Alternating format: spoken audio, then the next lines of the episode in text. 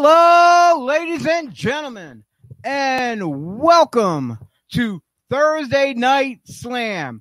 Have we got a treat for you? Not just one, but we got two guests on tonight. One about to start at the top of the hour here. The other one's going to jump on at 10 p.m. So, just to give you a heads up, we have Mark Jindrak, aka Marco Corleone, as well as Puerto Rico's very own Johnny Blaze. But first, let me get the cheap plugs out the way. And I want to say welcome once again this week to my co host, T. Reyes. What up, what up, what up? Greetings and salutations worldwide. And one more other guy that you people are quite familiar with, my other co-host, none other than Dennis Reaper. Dennis. What's up, guys? Can you hear me now? Yes. Did we did we take care of the audio problems? I don't know what's up with the the professional headsets. They're you just not what? working. You know what, brother? We go through this every time on every single show. It it it doesn't get old, but you know what? Welcome to the business, kid. This I know, right? Look. I'm just gonna have to hook up the mixer and the amplifier for the headsets and just plug them in that way from now on instead of the the USB because I think it's the USB port that's having the problems. So right. Well, this is going to be a long night as usual. What we do. so let me get the cheap plugs out the way. First, a shout out to all of our Devereaux sports teams out there, all our podcast uh, partners. You can check us out on DevereauxSports.com. Uh, and we will also be in Last Out Media Studios in person, all the shows. But right now on Thursday night, you get us. That's right. Thursday Night Slam, which is under the Body Slams uh, banner, as well as Breakfast and Body Slams uh, once a month on Saturdays in studio at 10 a.m. Also, you get to see the old school show at 8 a.m. The Gobbler Inc.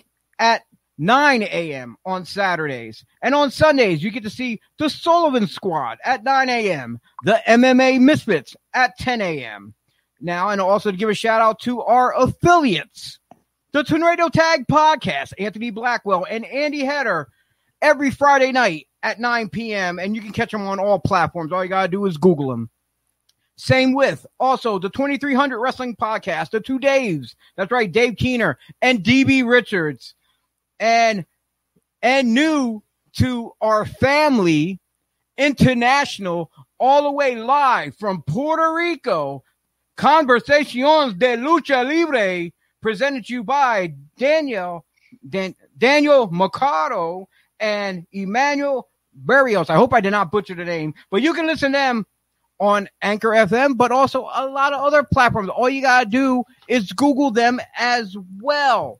But I'm not gonna waste any more time. Like I said at the top of the hour, we're gonna kick this show off with our main, the main event guest, Mr. Mark Jindrak. How you doing, brother? What's up, man? How you guys doing? good. How are you? Good, good. You Can guys you hear? me okay? You guys can hear me okay? Absolutely. We can hear you Perfect, perfect. just fine.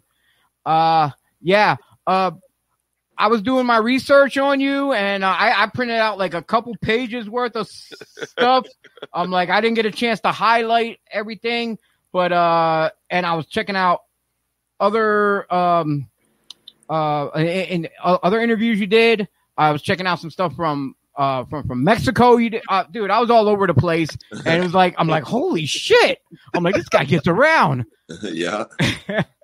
So, but you know what? Uh, my man, my man Dennis, uh, he, he got you to come in over there at, at the, at the Hamburg Fan Fest. So you know what? I'm gonna let Dennis kick this off and start asking away the questions with you. Dennis, all yours, brother. All Well, right. Mark, I want to say again, thank you so much for being part of uh, DEF CON and Skybrave Productions at the Legends of Hamburg uh, event. Um, fans loved you. I have fans asking me consistently now if when I run my first when we run the first show if you'll be there. Um, and I keep telling them, I was like, all I could do is ask and see what we can do. Um, but a lot of fans were enjoying it because again, it ha- you're you're not up here, you're not in the U.S. as a lot for wrestling events, and no one's really seen you in a while. So it was a very big pleasure for a lot of us to have you there. Again, I appreciate it. I thank you very much for the day. It was a blast meeting with you and talking with you. Um, so the big question, and I, it's one of the big things that I, I love about wrestling is no one really knew much about you. I keep pushing. You know, you were one of the original, original and founding members of Evolution. So the question that I have been asked a lot of by fans lately that knew you were going to be on here was, what was the process um, that took part to be a part of that, and what happened with when everything changed and they went a different direction?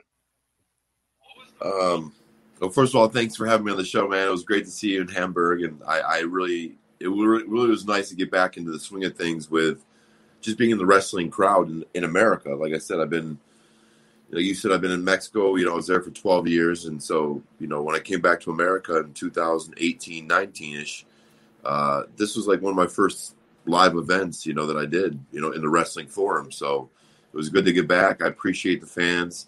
It was nice to have little conversations with each one, each and every one of them, you know, about baseball or about something, you know, silly. But it was good just to be around the fans. Uh, yeah, you know, Evolution was.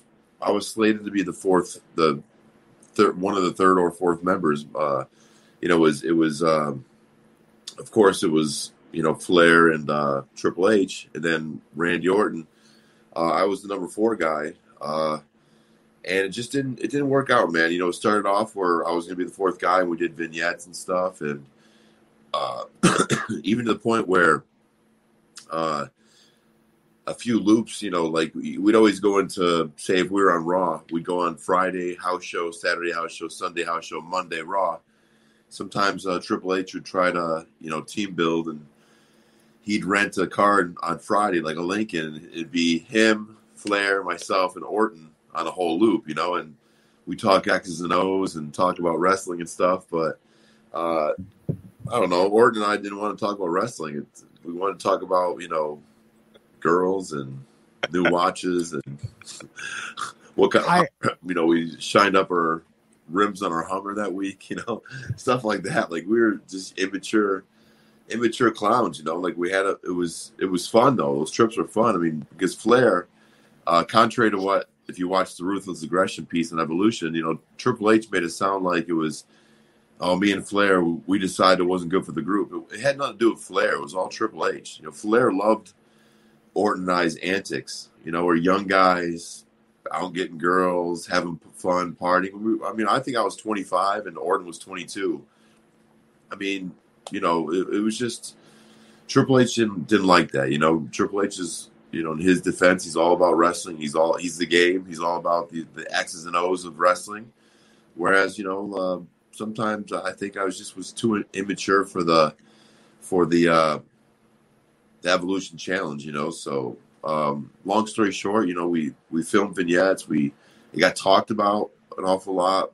Uh, you know, a lot. You see all the backstage photos and you know top secret photos that haven't been released in a long time. Uh, you know, that was all ready to go. It was green light, and then just just some stuff happened. You know, between the immaturity, uh, they overhyped the group, the fourth member. You know, if I remember correctly, while they're waiting for it, they're wait. You know, I remember seeing polls on Raw, and they're like, "Who's the next?" You know, I can hear Jr. and King talk. Who's the who's next?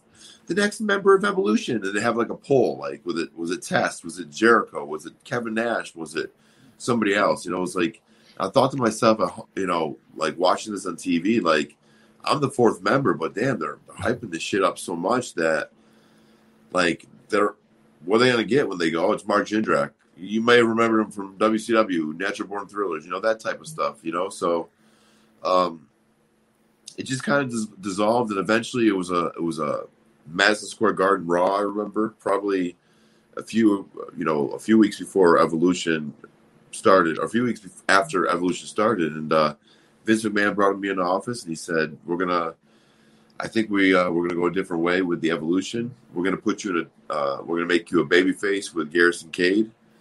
Uh, we're gonna go that direction." And he, you know, eventually pulled the plug on the evolution deal. But you know, years later, you see stuff come out with that with uh, Triple H and you know, he makes it look like him and Flair didn't want. It was just him. It was all him.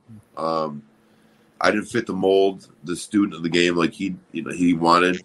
Um, you know, it seemed like um, I could, um, like Orton could get away with it because he's a third generation wrestler. He's unbelievable. It's in his blood. Uh, whereas my antics, my goofing around didn't didn't get me on the dance floor, you know. So, uh, long story short, that's that's pretty much how it happened. I was in it, and they yanked it. But uh, you know, like that's the one thing too. I want to say is in that documentary, the little clip of evolution in that that documentary, like it made it look like I completely fell, you know, didn't make it in evolution, and then boom, I became a crackhead in the streets for years, you know. But in all actuality, like that eventually aided to my exit from WWE, which then I went on to Mexico, and for 12 years in Mexico, to put it, to put it like you know as humble as possible, I was, I was, I was like the John Cena of Mexico, kind of, you know, for for a long time. It, it, it's funny that you say that because like uh on on when when I was researching, you did mention that about being the John Cena of Mexico. I'm like, I'm like, holy crap! And then uh, I'm like, and then as I watch more videos and as time went on, and then with you right now explaining the whole uh, uh, uh thing with evolution, my question is though, um, do do you think that in the back of their mind that they might they could have regretted letting you go that they could have gave you the ball and run with like get give you the chance? No i don't think so. Like that that's you always see that online the big comments online. I always see like about like myself or sean o'haire for example or a palumbo um, even a mike sanders. Like they always talk about oh you know or WWE dropped the ball with these guys, you know, or or some other. You take any other young superstar that maybe didn't, you know, didn't come out too much, and you know, WWE. They they always use that, you know. I don't think they have any regret. You know, it's it's such a fast moving machine that you know you kind of you either fit inside the you either get on the the train and you know leave the station, or you just kind of get knocked off to the side and. And uh, some guys get knocked off the side. Some people have careers of 15, 20 years there. You know, like I don't think there's any regret. I think just sometimes it's all about timing, right place, right time, right gimmick, right crowd moment, right angle. You know, just everything for me was like I don't know. It felt like it was swimming against water. I remember my first Nitro. It was against Jericho in Montreal, where earlier in the night they had had these huge promos about screw the screw job thing in Montreal. You know, so it was something tied into that. So basically, when I came out and had a match with Jericho for like seven minutes on Raw. It was like the most, you know, anticlimactic like debut ever, you know, and and just things like that. Just you know, and then I was on the fifth uh, fifth uh, year episode of um, fifth anniversary of SmackDown, where uh, myself, Angle, and Luther Reigns shot um, Kurt Angle with a dart with a tranquilizer, or I mean, shot a Big Show with a, a dart, which made him, you know. Then we shaved his head. Uh, that was like the fifth anniversary of SmackDown, but like I was the third man in that group, you know, like so I'm facing big guys like the Undertakers and the and the big shows and opponents like that, the Rey Mysterios or the Eddie Guerreros, but I was, you know, catching losses all the time, you know, like I was happy to be in those spots and work guys like that, but like I was always like the fall guy for somebody or like the you know, that typical henchman character, you know, and to be honest, like, you know, in WWE I just I just kinda never found my niche, you know, I never found it was hard to be Mark Jindrak. I didn't, you know, Mark Jindrak's a guy who plays fucking old school Nintendo and and uh, cuts baseball cards and you know does goofy shit like that. Like, whereas you know what? I think I, I think just from that little fun background you just saying right there, and I see behind you with the sports and and uh, I think you will fit in good to jump in with the uh some of the Devereaux sports uh po- podcast teams that we have to, to, to come on air and talk with them uh, about sports and stuff because they they go at it. Uh, but uh, one, one of the questions I got: um, Do you feel that um, you had a better time pre WWE when you were in in, in, in WCW? Do you, do, do you think they gave you more of an opportunity to grow there? No, no, I don't. I, I, think I had. I think I had more than enough opportunity in WWE. It just you know, it's it's like I said, it was a collective miss. You know, it was just a collective miss. Um, you know, I I I, I was given a lot of TV time. You know, I, I had I was in the ring with some big guys. You know, and like I just I didn't under I don't know if I didn't I, I if I understood it com- completely. You know, I don't know if I uh, was just put on these matches or doing these matches or like it, you know, I'm, I'm worried about like six, seven minute matches where sometimes it's not about that a, quality. Sometimes it's about, um, you know, ag- being aggressive, super aggressive, or or, you know, I, I just I just had a hard time finding myself. It seemed, you know, whereas you give me a character in Mexico and say, hey, you're you're not Marco Corleone, you're this guy from Italian, you know, you're this, uh, you know, you give me a part to play, and and I ran with it, you know, and and and you were having fun having fun. Like, and, Yeah. it, it wasn't, and it wasn't, you know, I'm a different type of athlete as well. You know, like, um, they always wanted to make me because they came from WCW. You know, like th- that, that type of when it was the cruiserweight division was hot in WCW, and then over to WWE, they kind of were not experimenting, but like you could tell that Vince McMahon was still new to the whole smaller guys in wrestling thing. You know, like it always been the land of the giants, and then all of a sudden, you know, early two thousands, you see the Benoits, the Eddie Guerreros, the Jamie Nobles, the Shannon Moores, Shane Helms getting opportunities that weren't your typical run of the mill six foot seven guy, you know, that type of guy. And uh, um, I just think that I was given a lot of opportunities. It just didn't, you know, just Mexico fit me better. My style, my my, you know, my my athleticism, jumping, running of the ring, you know, like I thought about it like if, if I did some of the stuff I did in Mexico, like holding hoisting guys up on their my opponents, you know, were hoisted up on someone's back, and I would drop kick them in the face, eight feet in the air, or I would run and do a, a, a dive outside of the ring on one person and land on my feet, um, or or something, you know, like if I did stuff in WWE, it would it would have changed the game for me. It would have it would have made a different impact. But like, I just didn't. I don't know if I was just wasn't willing, or I was afraid, or I was maybe not willing to go that extra mile to to make it work for myself, you know. But in Mexico, you know, I learned. I came like a sponge, open up to learn everything, and they they they made me a fucking cat, you know, where I was jumping out of the ring. And the difference between me and them, though, is they're five foot nine, five foot eight, one eighty. I'm I was six foot six, two hundred and fifty five pounds. You know, like big difference. So then you know you add that with like I, it just it just hit the right time. So you know no, and no regrets either way, you know. But I think I, I was given plenty of opportunity, to be honest with you. Um, now now you went to uh was it cml ll was yeah, the, CMLL. Yep. yeah uh what was your um uh intake into getting in there what, what was that the first company in mexico that you went to or who invited you how how did you get your foot in the door to go down there Um, well, funny story. Like, um, uh, I had really know nothing about. I I knew nothing about Mexico. You know, uh, and and I traveled with Rey Mysterio and Eddie Guerrero. You know, on the road in SmackDown towards the end of my uh, run in WWE. Um, but I didn't know anything about the Lucha Libre there. You know, and and then one, it was March of 2006, and I remember getting a call from uh, uh, Johnny Stamboli, Johnny the Bull. Okay, he and Chuck Palumbo were doing the FBI, the full blooded Italian gimmick in Mexico, and they were in an angle with um, Ultimate, Ultimate Dragon, Ultimate Dragon, and uh, some of his students or whatever. And it was like you know, like Italian guys, and, and that was in March. So they had gone and did like a little two week tour in Mexico, came back to the states. When Chuck and Johnny the Bull came back to the states, Chuck got picked up from WWE again. They called him up and said, "Hey, we want to bring you back on." They they signed him. So now Johnny the Bull's like, "I need a guy. I need a I need another guy." And they said, "Hey, you know, Mark, you want to come and play an Italian gimmick?" I said, "Sure."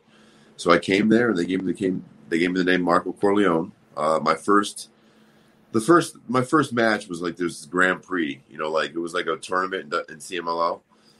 Uh, but my first like matches were always against it was me and Johnny the Bull versus Alberto Del Rio, who's who was Dos Caras Jr. there, and Lizmark Jr., uh, who was in WCW for a long time. So yeah i Uh, saw that i saw that dive where you and uh and and del rio came running down the aisle jumped over and you actually landed into a pinning position when you did the high cross body over the top I'm Yeah. like, holy shit! I'm like, I'm like this boy can fly. I'm like, and I seen all the drop click, all, all the drop kick videos that, that you were doing. I'm like, I'm like, hold up. So I started pulling uh, videos of you.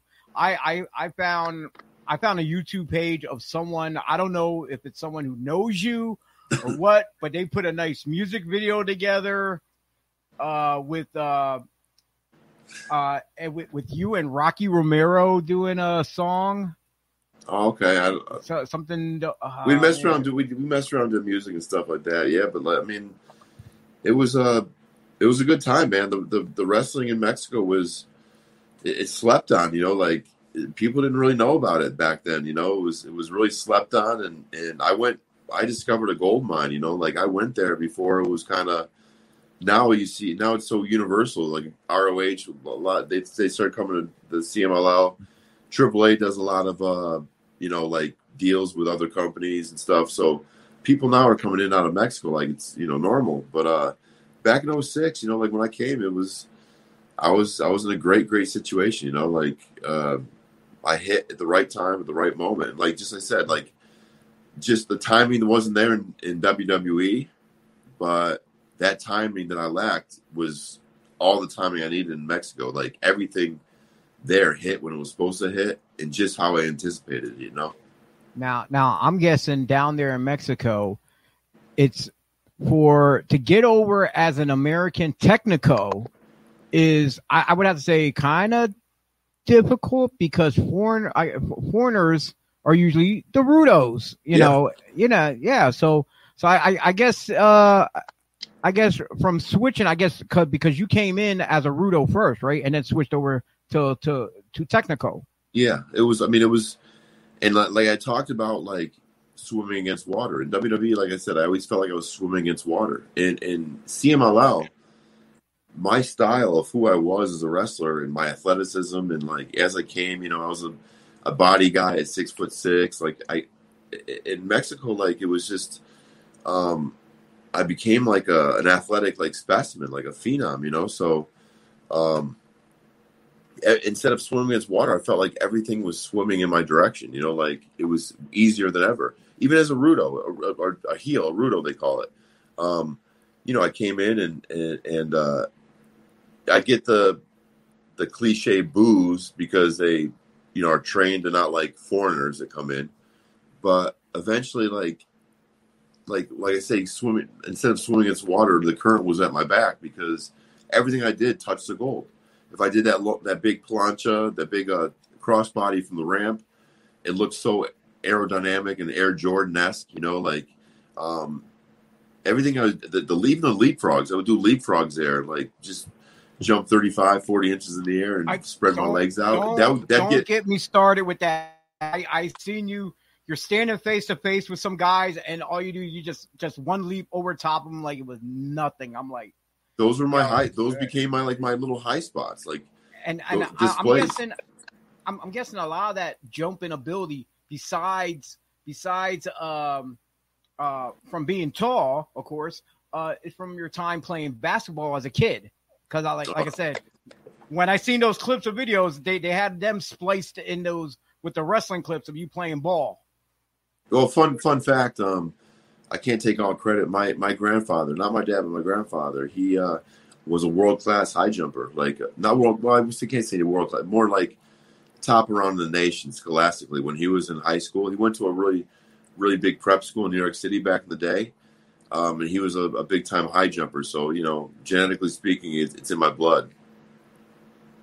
Now, now, uh, eventually, uh, from CML LL, you ended up going to AAA. Uh, from, from, like I said, you can give us uh, your part of it, but this is just what the internet. You know how the internet is. Just about people believe anything they read, but uh, it says something about you were um, banned from uh, performing in in Tijuana, Mexico for a year yeah. due to tights with uh, an opponent. Yeah, they said they. I think it said in the, in the Wikipedia or the the page that I um pulled someone's pants down or someone pulled my pants down in the match. Uh, what had happened with that? To clarify, it's funny that people always bring that up. Um, it was a it was a battle. It was a it was a what's that? What is it? I guess we had to climb out of the. It was a, a cage, and you had to climb over the cage, you know. And uh, Okay. sometimes they do these matches in Mexico, and I don't know where the hell they get these cages from, but you know, just think on independent shows, like it's weird to see a makeshift like cage match, you know.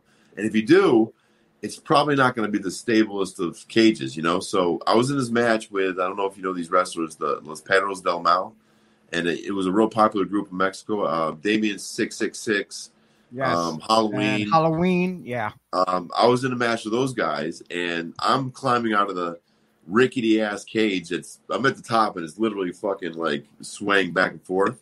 and the top, it's like your typical like cage, like a fence, like you would see out in someone's yard with those fucking like jagged ass things at the top. Like it was unbelievable, big, and you're looking down, and it's shaking. So these guys are jokesters. And, you know, and I like I said, I was like the heartthrob type guy there with women and stuff. So as I was climbing out of the cage, this uh, this Damien six six six yanked my shorts down. So my whole ass cheeks, both ass cheeks, were fully exposed, fully fully exposed. And I was at the top of the cage. I was nearly about to climb out of the cage, one leg and other leg, and I got up there. And first of all, it was like I said, it was swaying back and forth. So I had two choices like literally leave my hands on top of these dangerous cage and and fix my shorts, or just keep the shit like it is and just climb out to safety and then fix them afterwards. And to be honest with you, I didn't give a shit about my ass cheeks hanging out. I just wanted to get the fuck out of the cage because that shit was a walking tetanus shot, you know. And uh, I jumped out. As soon as I jumped out, I yanked my shorts up. No, my, my penis wasn't exposed or anything. It was just my ass cheeks.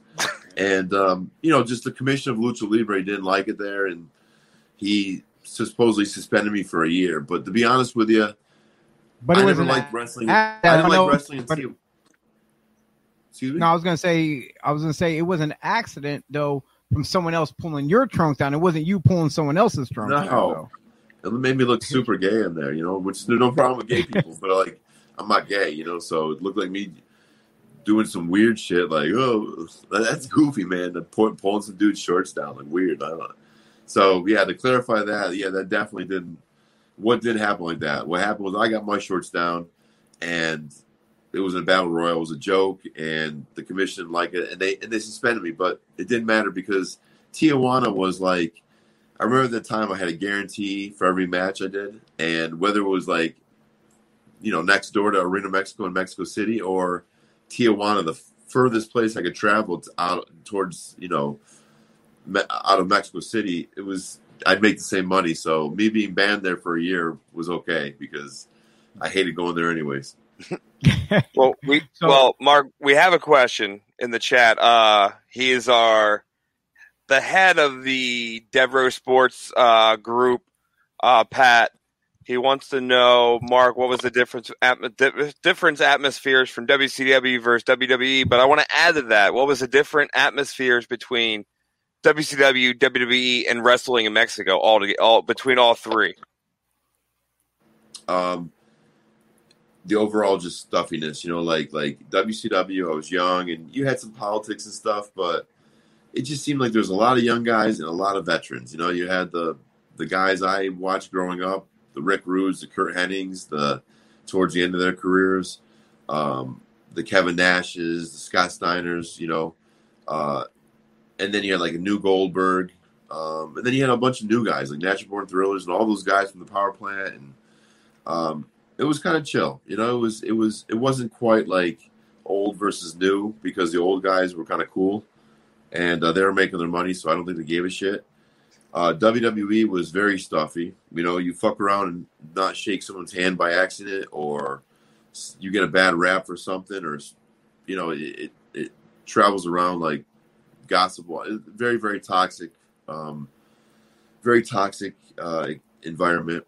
Um, and then Mexico was like, you know, it was like the wild, wild west. It felt like, you know, like, um, I wouldn't say not, I wouldn't say not a lot of rules. There was rules like anywhere else, like, but it was, it was chill. You know, there was, um, I, w- I remember taking a, a taxi to shows, like a little punch bug taxi to shows where there's 13,000 people there. And, you know, it's just, it's just a different atmosphere. Like locker rooms are old and, you know, musty and, uh, musky and and like uh, you know, but and metal and loud, but like it's traditional. You know, like the the greats wrestling in Arena Mexico. It was just a a very laid back experience. You know, a, an experience I think I needed after WWE and uh, my shortcomings with the evolution thing. Okay, that's fair. Um, We have another Uh, comment from Pat. He says, anytime Mark wants to come up and talk sports with us, he's more than welcome. Uh, he's inviting you to the Devereaux the Sports Denver Show. sports family. E- e- either in the house or or like this on uh, through through this as well.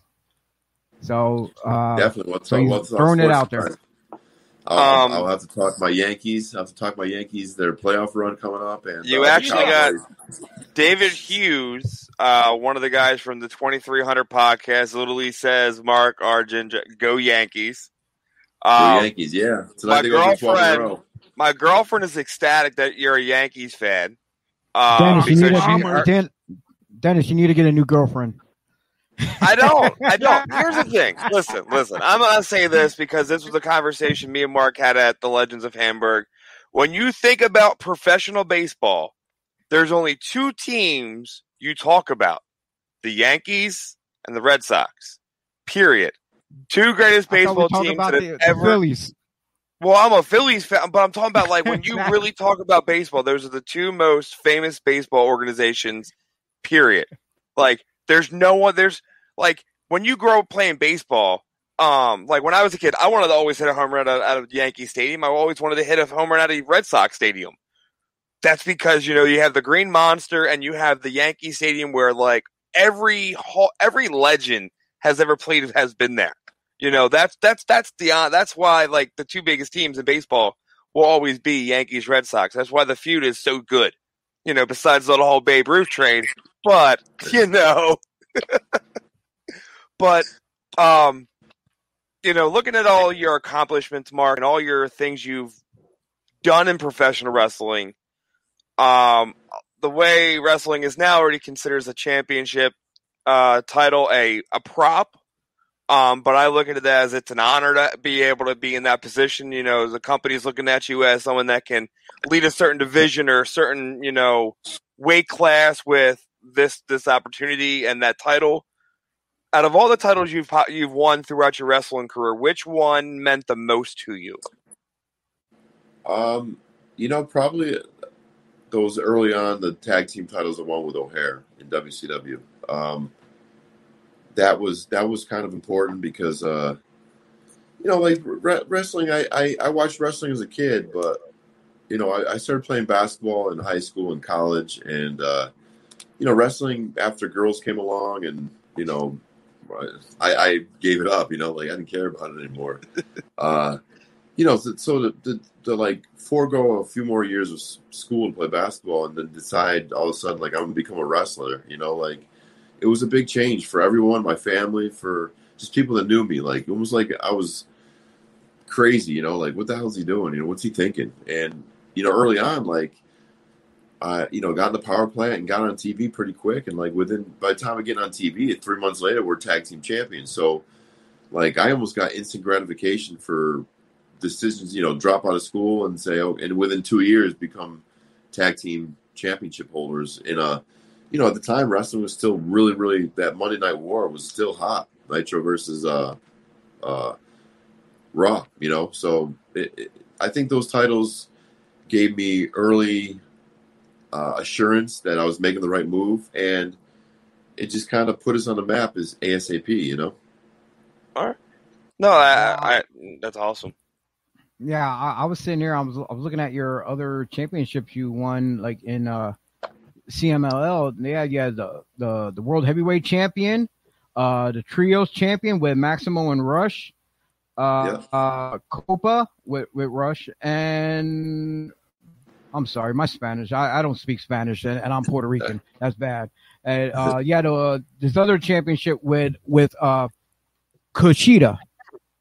Yeah, it was some uh, Ultimate Dragon would always have these uh, these little tournaments and stuff, and he brings some some uh, Japanese fellows over, and, and I actually got to, a chance to tag with Kushida in some tournament. We won, so yeah, well, The I mean, Suzuki Cup. yeah, Suzuki Cup, yep. So I mean, it was um, yeah, great moments. You know, like uh, that that championship was the heavyweight championship was pretty big in CMLL. I mean, like I, I believe I'm the first American ever to win the, the the championship there. You know, like uh, no other. And you know, a lot of people were through came through CMLL. You know, uh, actually, I was the first foreign champion since 20 years previously by Steel, who was AKA Val Venis in Mexico. Uh, yes. Steel, and he was he was the last foreign champion, but American born. I was the only American champion ever. Um, Hmm. you know, That's so an honor right there. Oh yeah, and like I said, like they had so many big. I mean, Jericho came through there. Uh, Benoit wrestled in there. Uh, Eddie Guerrero. Um, you know, just a, bu- bunch of a bunch of legends. You know, and uh, you know, but Vampiro was very big. You know, the, my my my biggest run. My run can be very compared to like Vampiro's uh, success in Mexico. You know, like right right wrestler, right foreigner at the right time. You know. Um, the only difference was was probably like I was a little more like a 2.0, you know, like I was bigger in my body. I was more like TV actorish, you know, like acting type stuff. So I was like a TV. I became a TV star in Mexico, you know. Whereas, um, you know, I Vampiro, saw- his, all his stuff came I- from like wrestling, you know. So I, I I got that video too as well. Of there's a I have stuff queued up here on my board of you acting in uh, soap operas. It's like uh if, if, like you know what I'm gonna pause right here real quick. I'm gonna play uh some clips here and see what the fans think.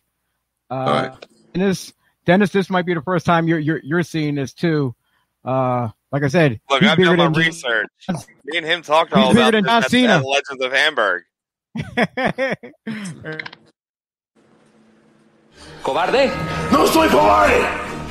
¿Quieres arreglar esto como los hombres infeliz? ¿Ah? ¡Siéntate! ¡Cállate tú! ¡Cállate! Gracias, Cantu. Pero qué bonito perro. No lo recuerdes, que estoy enojado contigo. ¿Por qué? ¿Está en este mundo Jesús García? La verdad es que le traía maravillosas noticias, pero algo salió mal. ¡Maldita sea! ¿Qué pasó?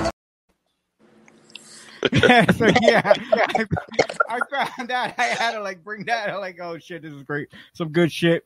Um, Look, my my back hurts from those back slaps. Like I just think I just think of back chops, and I'm just like, ow. Like that's that. Those were, me, were to be like, stiff. oh, they told you. Uh, that's the I'm last gonna thing you use should ever tell wrestlers. from here on in. stiff as we Siéntate will. cobarde. say that again, T.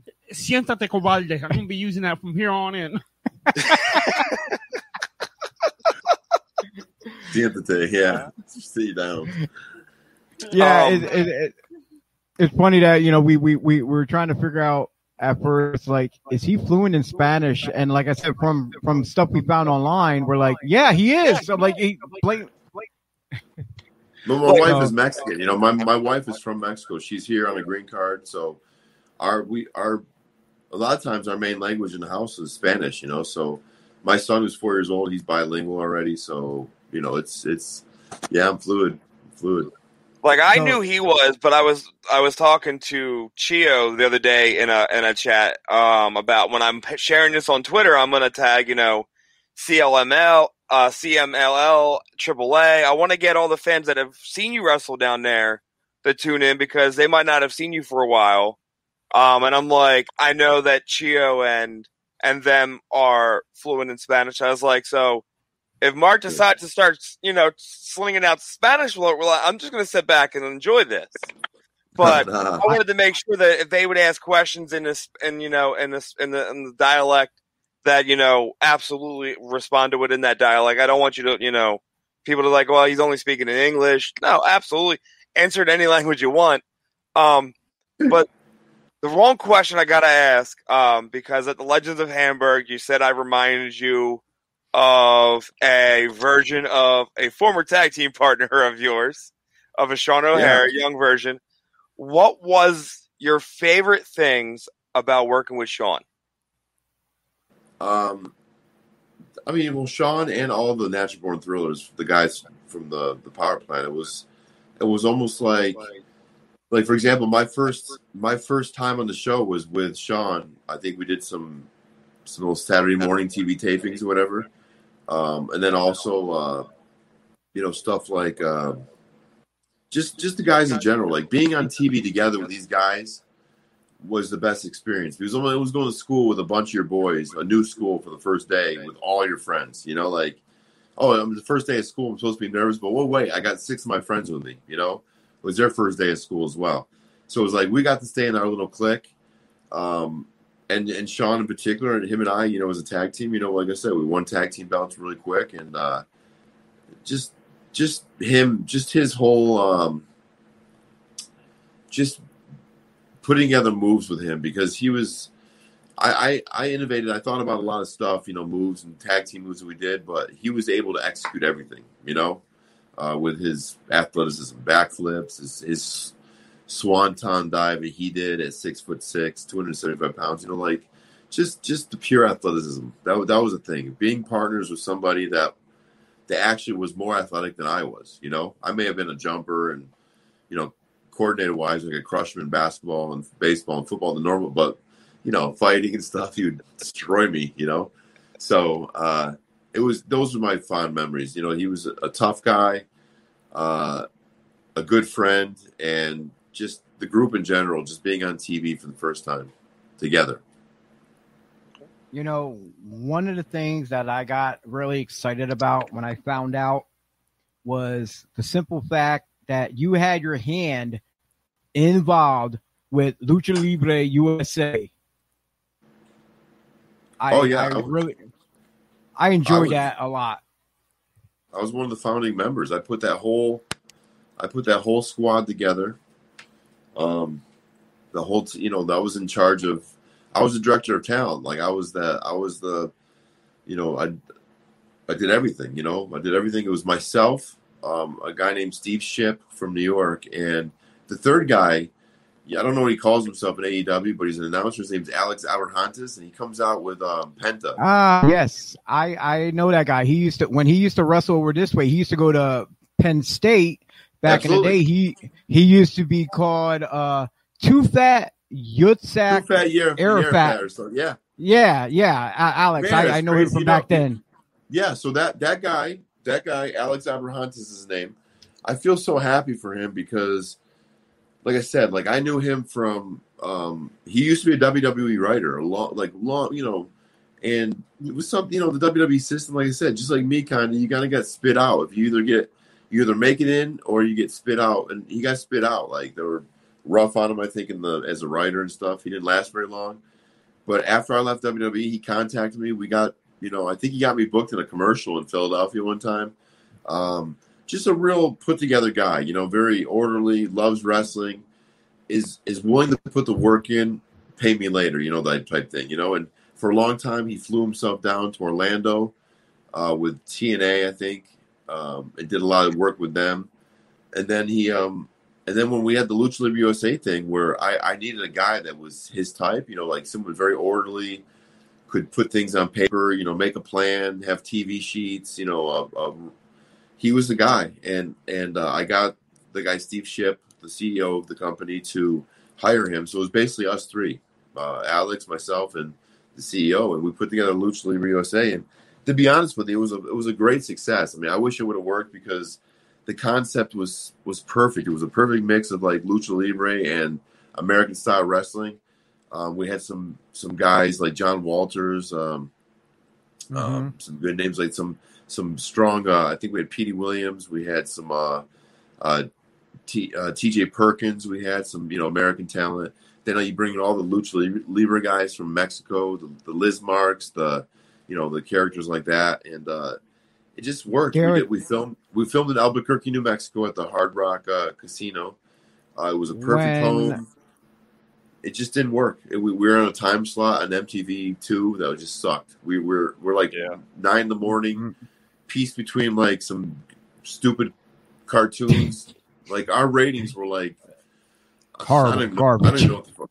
They were just shitty. They're shitty, and you know when they're shitty on any like any kind of network television like that, they they pull the plug quick. So we had like four episodes, five episodes or something, and that was it. But one experience. I mean, like one experience uh, putting it all together, and uh, the shows were big successes. I mean, the fans, whoever came and saw any of those shows, the fans really were were given a delight. You know, we really worked hard. We're an inaugural company trying to really go hard, and and uh, the mix was great. The lucha libre uh, American style mix was perfect. Even the, even like the people, you know, backstage, just getting along on the road, like it was all the, uh, you know, the the Americans trying to speak, you know, Spanglish and stuff like that. Like it was such great bus rides and tours, and I'll never forget. it. I wish. I wish. you know, it it's still- kind of you, you know it's kind of funny you you uh, mentioned that about the American speaking Spanish because uh, I went, went when I went back and I watched the first episode of of of of Lucha Libre USA on YouTube. Uh, the the gentleman who was in the first match, I actually got to work with him here in Pennsylvania and in New Jersey. Was none other than Mascara Papora. Yeah, yeah. Yeah, and and and me and him were talking, and I, I'm like, I'm like, dude, you speak really good English. You speak very fluent. I'm like, are you Mexican who speaks good English, or you American who speaks really good Spanish? Which is it? And he, he explained it to me in American. I'm like, all right, cool. And you know, said Well, he's from, yeah, he's from like you. He looks he Well, looks American. He's got blonde hair or blondish reddish hair, like or something. And and I like that's one of the guys I brought over. He was like in the Yeah. first or second match, uh, like the opening second match or whatever in Arena Mexico, like a lot when I was like coming up in Lucha Libre, you know, the game. And and I remembered the all these people that I remembered, uh, you know, like that were good, good talents. I brought in, you know, brought him into America, and, and he was perfect because he was bilingual. You know, like Monterrey, looks like a white boy, uh, talks like a white boy, but also speaks Spanish. You know, so But yeah, it- Um, it was great when when I got to see him for the first time, and then and uh, like and, and he's still living here in the states too, like oh, like in Arizona or something like that. yeah, So- something like and, that. and Yeah, he's, and he's still getting that work in though. He's still pushing that work. Yep. Uh, Dennis, you were gonna say something. Um, Mark, do you, are you uh are you still watching the wrestling that's on now, like from WWE to like AEW or any of them at all? No, I, you know, I, I don't, I don't, I don't even know what goes. I know, you know, obviously, I, you know, now wrestling, like anything I follow online, like Bleacher Report or you know, or some kind of, they always or World Star or something. They'll show some clips of main wrestling stuff that's going on. Where this past week, with CM Punk came back, so I saw that. That was everywhere. Um, also, um, I saw that Cena wrestled with Roman Reigns, and Lesnar came back with a man bun, and a man bun, clean faced almost, cowboy boots on. Um, but no, like I said, I like I get asked questions all the time, but um, I I, if, I didn't know if you got the, did you by any chance get to watch the video of CM Punk's CM Punk's promo of when he came back at all? I did, I did see it. Okay. Um, Uh, what what was yeah. your what was you what was your thoughts on that by any chance? Because I know that's a question I got asked. That you know, if you were on the if you know if you watched it, what were your thoughts on how how he did it and how it went? I mean, it's cool. I mean, I, honestly, um, you know, I don't really even know him. I never, I've never met CM Punk ever. You know, like we've never crossed paths like a backstage of anywhere. Like I don't think we're at the company at the same time. So, as a person, I don't know much about him, but just as a character, you know, like it seemed like it, the pop was so loud he was so over that even like made him go out of character a little bit. Like you know, he's a little more to me. It feels like he's more a matter of fact guy. He's kind of snide, a little. He's not, you know, doesn't show a lot of emotion happy wise. You know, like he's kind of like a, it's kind of a prick, and that that works for him. You know, the pe- people love that. But you could tell when he was so over that he was doing stuff that I just don't, you know, like jumping into the crowd and and just smiling, you know, and and uh, obviously the content of his his promo was awesome about he's back. It's this date, so that was all cool. Um, but like it's just it's just amazing how over he is. Like so, it didn't really matter what he said or what you know. The, the matches now, it's like there's the possibilities are endless, you know. So Yeah. it's a good thing for wrestling. I mean, and then WWE because I mean, look, Vince McMahon can say his shit about you know, there's really no competition and stuff like that, but they they feel the competition. You know, it's like- competition. it's competition, and and you start feeling like not things sw- swaying or switching, but like you know, I mean, let don't let too many stars go that AEW is going to pick up because he's letting quality guys go, you know, and and and AEW's appealing to a lot of guys that don't want to wrestle in WWE, like a CM Punk. You know, so Yep. um, it's amazing. It's a, it's really really amazing. The, the the tides are turning quickly, um, but the- also WWE they have to put on a great show. You know, it's you knew SummerSlam was going to be good and packed with surprises because you know AEW just pulled a rabbit out of a hat. Yeah, and it wasn't even a rabbit. They told you it was coming. Like, hey, we're going to tell you a fucking corny joke, and you're going to laugh no matter what. And Yeah, they they they, they put they they knew it was coming. You know, like in WWE they got a little more surprise tactics. You know, bringing Lesnar back and stuff. But like, it, it's it's it's crazy when you tell wrestling fans what they're doing. Basically, and the, the secret's out. and like, they, then, they didn't care. They didn't it was like it was like that's what I loved about it. It was like they were telling everybody, "Hey, we're bringing you this person, the best in the world's coming." And I kept swerving to going, "Well, Daniel Bryan really was the best in the world back in the day before CM Punk was, so it could be either one." Yeah. Um, but then Tony Khan pretty much that day of the show going, "Listen, I'm not going to let I don't disappoint people. I'm telling you flat out, tune in tonight. This is something y'all have been waiting for a very, very long time." As soon as he posted that tweet, I knew exactly that it was CM Punk. Yeah. Um, and like I posted on Facebook, I was like, I was watching it. The whole, all, all eyes were on AEW that night, just because of a rumor: is CM Punk back? And it happened, you know. And Yeah. I love, I love this promo because, like he said, he left professional wrestling at this time and he's back because WWE is a sports entertainment world. It's not professional wrestling. They're called, enter- they're called professional. They're entertainers. They're not wrestlers anymore you know, I wish that you would just call them professional wrestlers and not sports entertainers. But I get Yeah. it; it's a different platform. It's a different scenario there. Um, and this comes from multiple guys from there that, that they're tired of being an entertainer. They want to be professional wrestlers and they want to have fun and and and allow their input to be taken serious. Like, hey, I, I get that we're going this direction with my character, but I think we might need to go that way for more of an appeal to the fans because we're losing their interest. You know, Yeah. and these guys are like Vince does Vince doesn't want to talk to people. It goes to one guy or three guys and it doesn't get to Vince and you maybe get a five minute window with Vince and then if you blow your shot, you blow your shot. yeah, Um yeah, and that sucks. And that that and that's come from like Chelsea Green and and all of them. They've all said like we've sat down with Vince and we had our opportunity and we blew it. We didn't know what to say because you don't get your opportunity with him as much. Um, so I love the fact that Punk said stuff. You know, he didn't say anything bad. He just said that he worked for a company and he wasn't healthy and, he wa- and it was making him sick there. So, I You mean, know- yeah, and that's it. You know, like Uh, you, that's that's all the drama you need. You know, like that's the saga part of wrestling. You know, like this happened. You know, I wasn't happy, and here I am. You know, like it's just it just works. It's in re- wrestling and everything in life. Timing's everything, and just this, this timing's perfect, especially for him and that that fan base with with fans coming just newly kind of coming back to arenas and stuff. I mean, like Yep. my God, that that was between the Chris Jericho singing song, there his song. Oh and- my god! yeah, Yes, but, like it's just a, it's just it reminds me of like late '90s WWF, WWE, early 2000s. You know, when rock was and wrestling. scolding hot, Like scolding hot, where every every Monday Night Raw was, you know, packed. You you know, you, when they came on air and from a certain arena with the the fireworks and stuff in the arena, like we're we're live from Raw. You know, you hear Jr.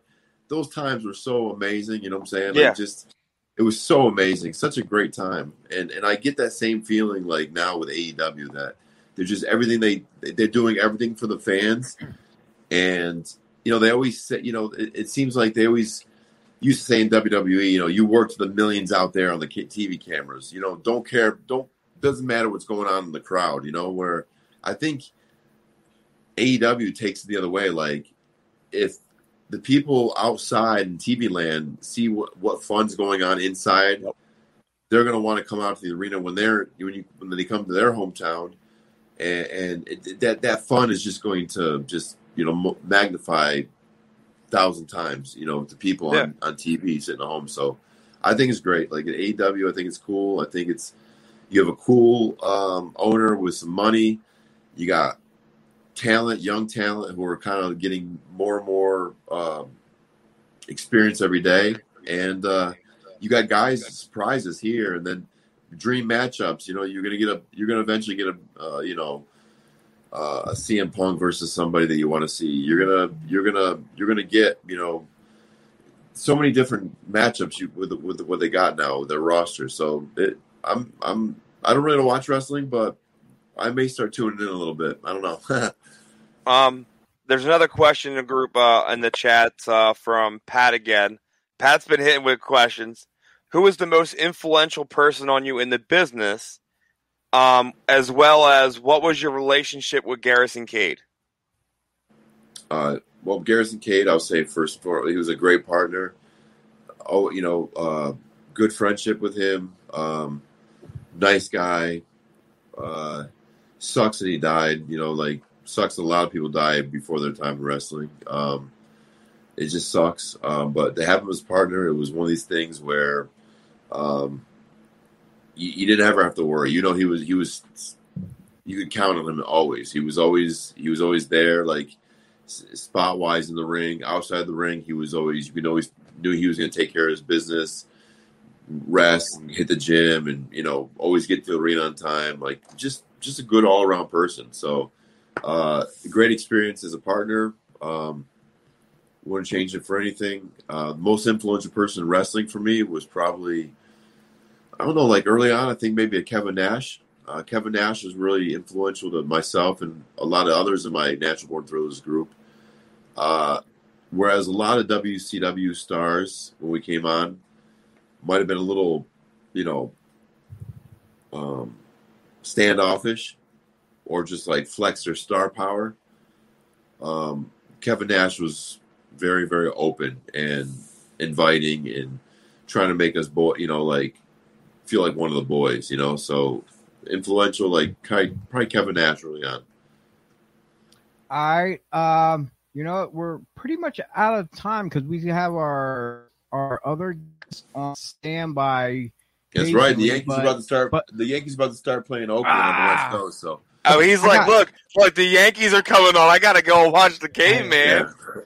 I got um, one final question uh, before you go for meet and greets for any anyone who's looking to book you for anything like that. Do you have um, a link or something where we can reach out to you for anything like that?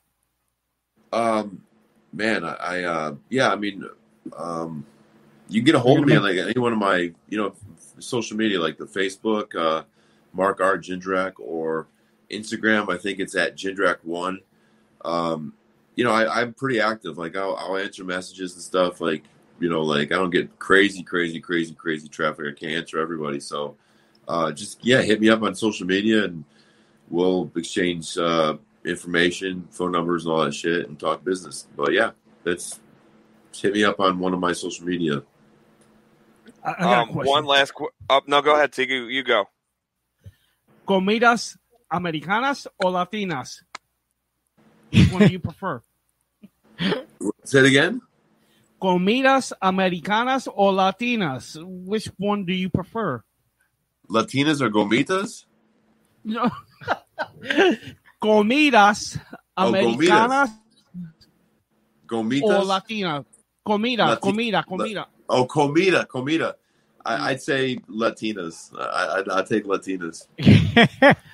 I, the world does too. I'll take the Latinas. Uh, you can keep your you can keep your pollo. You can keep your fucking pollo. mira, mira, mira. I like chicken. Uh, no, mi pollo. They're pollos. I'll, keep, I'll, keep, I'll keep my I'll keep my Latinas, my my Latin women. So. Oh, that's great. um, I have one final question, and this is something that I would love to know, and I know a lot of fans would love to know. Is there a possibility of you wrestling again? I know it says you retired in 2018.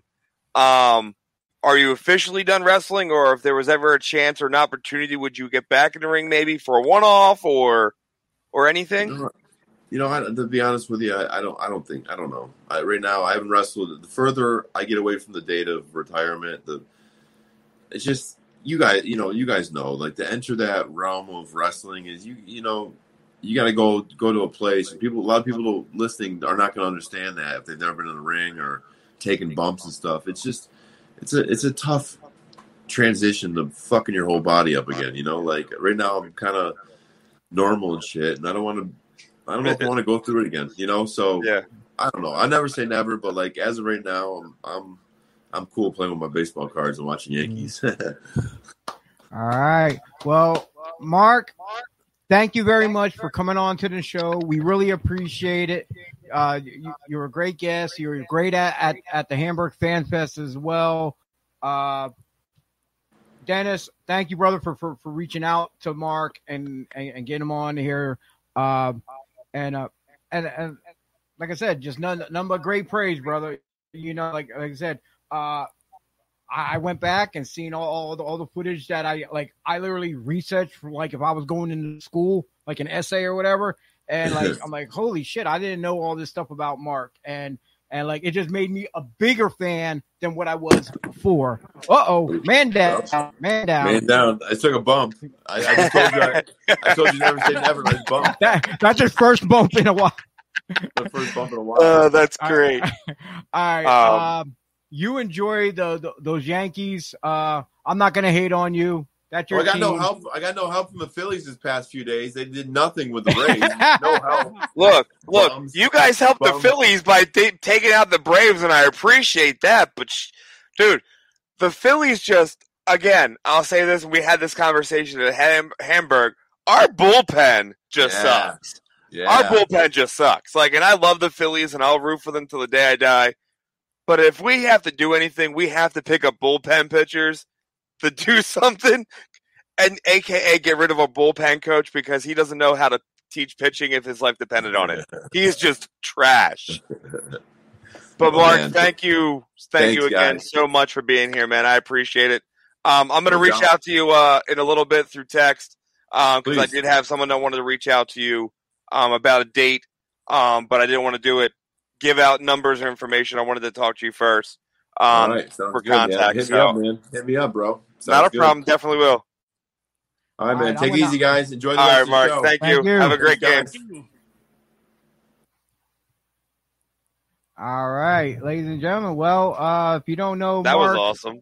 Mark Jindrak, you know what? I'm going to play this short video of highlighting some of his career, and when we come back, I will have my next guest ready to come on. So uh, check this out.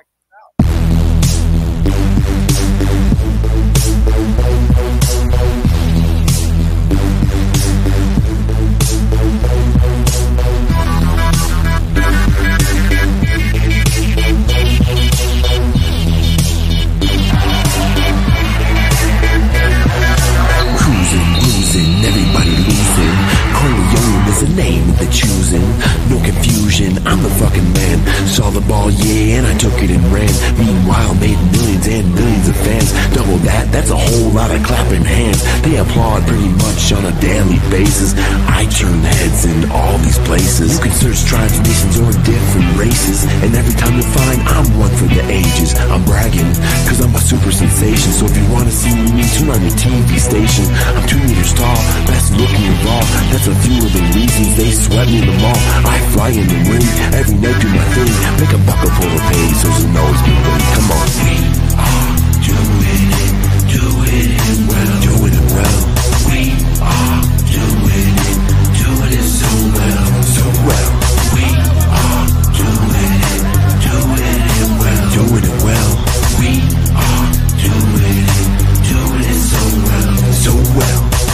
Welcome to my world of Saturday night. DJ playing, ladies chillin', and I'm feeling right, right, and tight with the turn down lights. Man, kinda shake their bodies with all their might.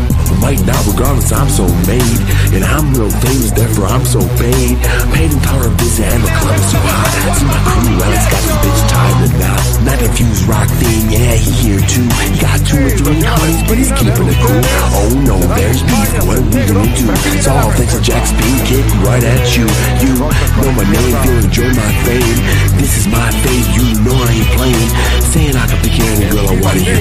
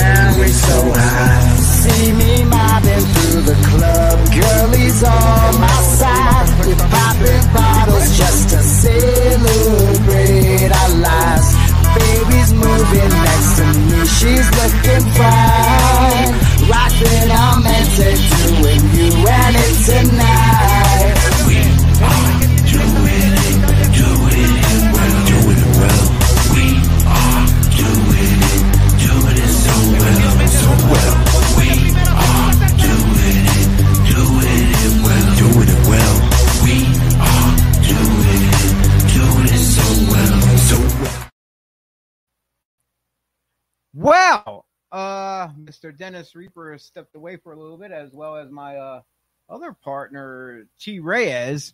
But uh, thank you for staying right here, right with us. Uh, like I said, once again, I want to give a much uh, praise and shout out and a big thank you to Mark Jindrak, aka Marco Corleone. Um, you know, it, it was a great conversation, but uh, we have not one, but two guests coming on and we're getting ready to have him sit down and join us right now. Oh, here comes T right now. Welcome back. I'm not the second guest. No, it's not the second guest. I don't get invited to shit ever. You got invited back here, didn't you? That's because we like family. Right. Did I, you get a fresh cut? I, I'm yes. Okay, me too. I got that fresh baldy going on too. But, no, uh, I actually have hair. I can't do that. But uh yeah. Coming up next, all the way from Puerto Rico, international star himself from National Pro Wrestling Alliance, none other than El I hope I say it right, El Reneg Renegade. Well, it's a renegade in Spanish. Was it Re- Renegade. Got Gato Gato? Well, I butcher everything I say. Mr. Johnny Blaze.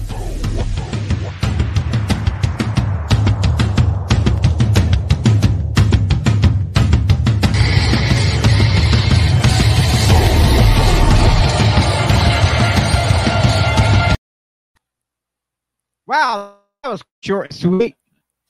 Thank you for that little 14 second clip. I enjoyed it. It, it was it was phenomenal. It's gonna win you an Emmy there, brother.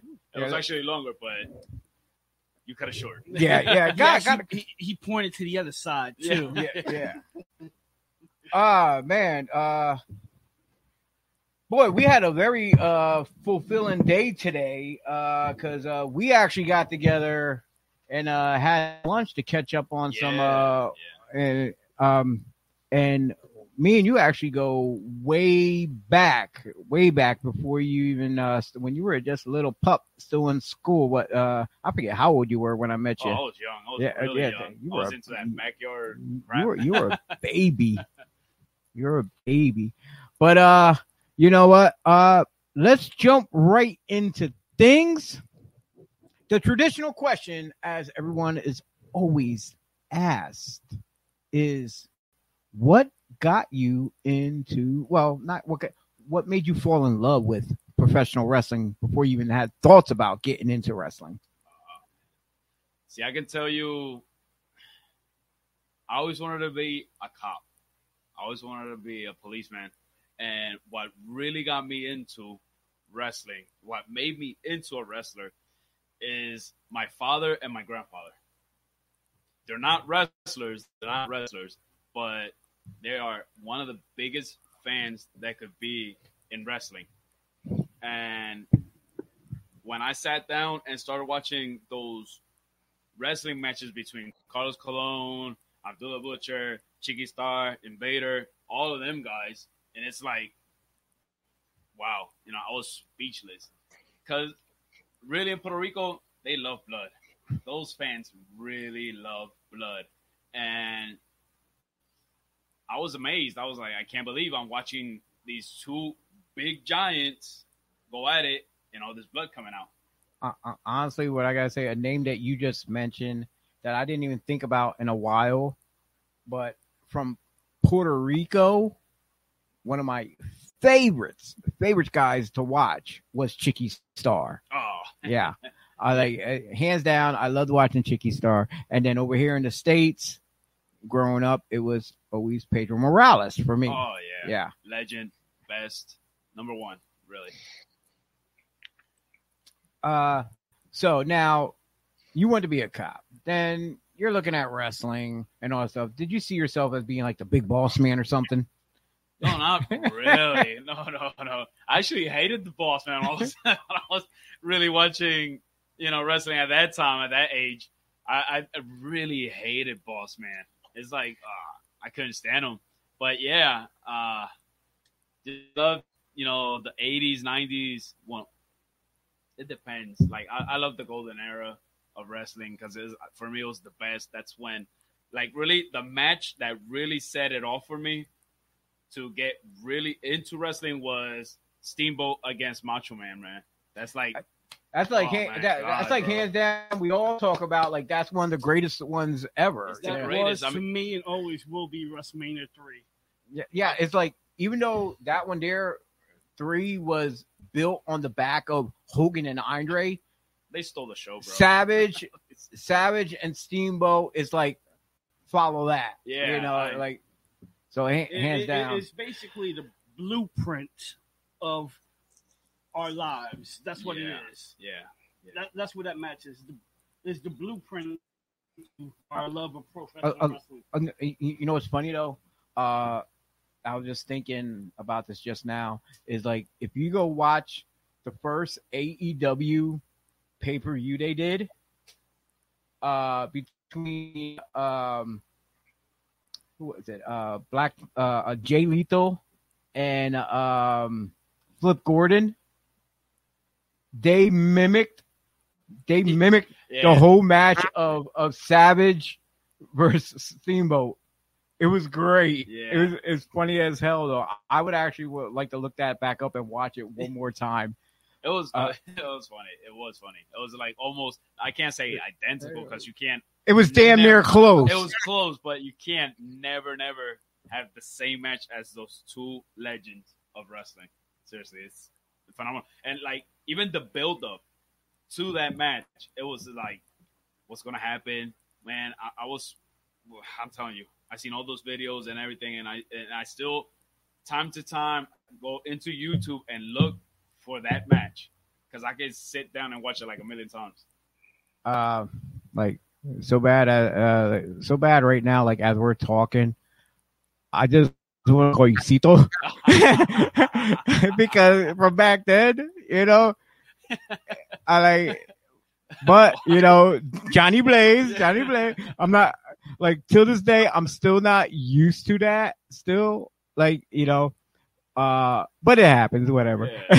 uh, so by the time we It's met each other, I haven't heard yeah, yeah, yeah, because I always say Lucito. yeah, yeah, yeah. but but uh um yeah, like like like me with people like you know, there's people who call me by my shoot name, Yeah. David, David. But there's not a lot of people know that because a lot of people call me just Chio from what you know, because it because there's too many Davids out there in the world. That's it. It's plain. It's ordinary. Eh. And then and then when people say Chio, they always want to say like Chico or something like that. Chino. I'm like I'm like whatever, whatever. I don't care.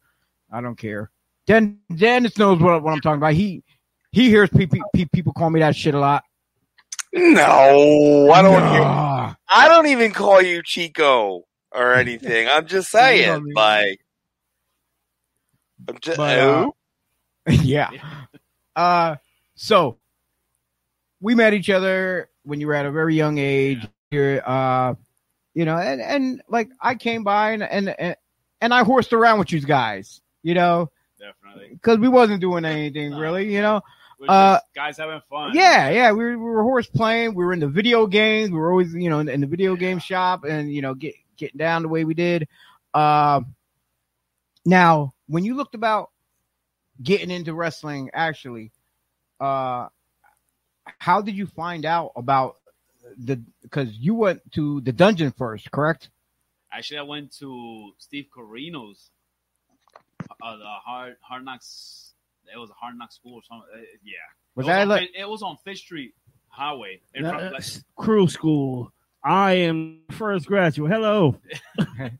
Wait, It was on Fifth Street. Yeah, it was like he had it Yeah, on Fifth Street, The and when school was on Fifth Street. Yeah. You should know that. Well, I know Cruel School, but he's saying something about Hard Knocks. No, no, no. He didn't get the name. He doesn't know the name correctly. yeah, I Oh, didn't get the. oh, oh, it was oh. oh. yeah. I mean, it's been It- so many years. So he but came after I yeah, he, he he probably went to Steve's school, and I don't know. when when I wasn't actually, there. actually, when I went, it was Rapid Fire Maldonado. Yeah, that was I. Which- That, that was yeah, the Cruel when- School. Yeah, he was he was actually taking care of that school because Steve, I think he just started going back and forth from ECW and all that stuff. I have seen that man like two times. Yeah, like literally, he went- Actually, three times. the only time I seen Steve was the first day I got there. Mm. I was like so dehydrated. I was so skinny. I had no body. First day, I didn't know from a wrist watch to a wrist lock. I mean, I didn't know anything, but I just love wrestling. I wanted to become a wrestler. And he goes, "Do you know how to take a bump? No. You know how to do anything? No. You're gonna learn. Um, he said literally that. Oh, you're gonna learn. I don't know. I, I don't remember what what I did, but I know like he was actually talking and like I goofed around a little bit, trying to be the funny man. And he goes, "Oh, you want to be funny? Do you? Okay." He just like grabbed me. He goes, "Let's go to the corner." All of a sudden, he just put my shin up, to the side, wham, went straight to the floor. So- That dude, it sounded like a chop. oh, that dude chopped the hell out of me, bro. So bad. Then he had me running ropes. He had me bumping. He had me doing so many things. I started throwing up outside, and he don't you dare throw up in my ring. so I was outside just throwing up, puking, and literally looked at me and said, "So you still want to be in pro wrestling business?" I said, mm. "Yeah." He goes, "You got you got heart, kid. You have heart." Now, one thing I definitely got to ask you right now, and it has nothing to do with wrestling. Now, I, I, I hear you with the accent, and I know you've been over in Puerto Rico for a long time, and you were here in Reading. Now, was you originally born here in Reading, or were you raised in Puerto Rico, then came here to Reading because, or did you pick up the accent while you were over there? No, I was actually born in Puerto Rico. I lived there until I was like in first grade. Then I moved to Reading. From first to like senior year, I was here, and that's when during that course is when I went to wrestling school. And I was when I got finished, I decided to go to Puerto Rico and do you know build my name first there. I mean, I actually wanted to wrestle here, but like my dream was always wrestle in Puerto Rico. I always wanted to be around, you know, Carlos Colon, the Chicky Starrs, and all that because that's where uh, my my love for the business came from. So I wanted to go down there for that. So so now you wrestle in Puerto Rico, you wrestle here in the states now.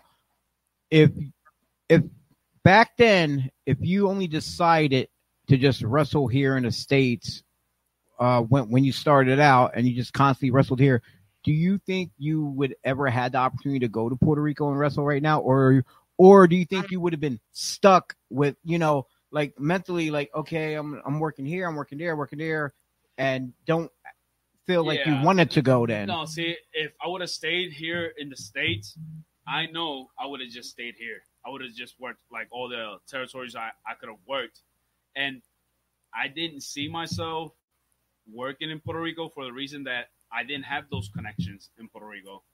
You know, I didn't. I couldn't say, hey, um, you know, such and such. Um, I need I needed some work. Can I go to Puerto Rico to find out how how's wrestling down there? How's the lucha libre style down there? Yeah. because down there's lucha libre, you know. And no, I didn't see myself working in Puerto Rico. Maybe that's what like one of the decisions I took for me to go down there and work first over there because I had more connections up here. Like I had you, and you know, I had a couple of guys that I know, Dennis, and I know that I could. Hey, yeah, you're here. I know.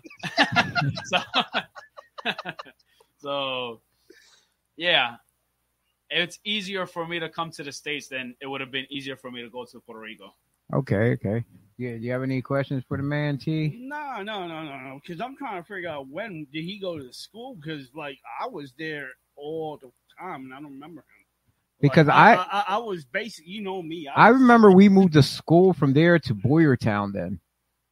But he was talking about Fifth Street. I was there when, like, Well, I that's was- when I initially walked in that mofo and said, I touched the ring and said, "This Yeah. is it.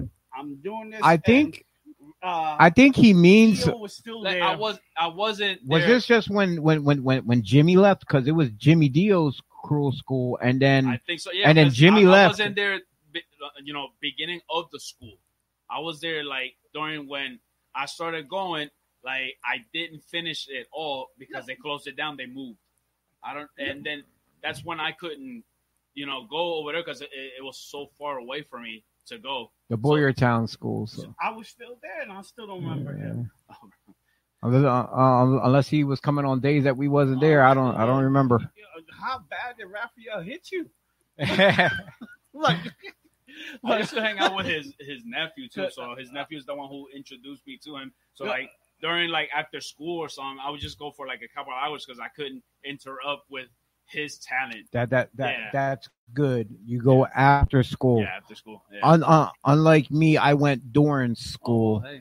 I I How got did that work out? I, I I got drugged out of a wrestling school by my ear by my mother in front of other wrestlers, and to this day they still clown me on it. The, these particular wrestlers when they see me, and uh, they tell the story that all you see this little white lady coming in, yelling, bitch, yelling at these big bad wrestlers coming and grabbing me by the ear and dragging me out, and uh, my me and their thought process thought process was she said go to school. She didn't say which school. She said go to school. So I went to wrestling school. And and, and yeah, and and uh just as a, hey, bring that over here, waitress. Thank you. we got we yeah, we got the waitress here, Jojo.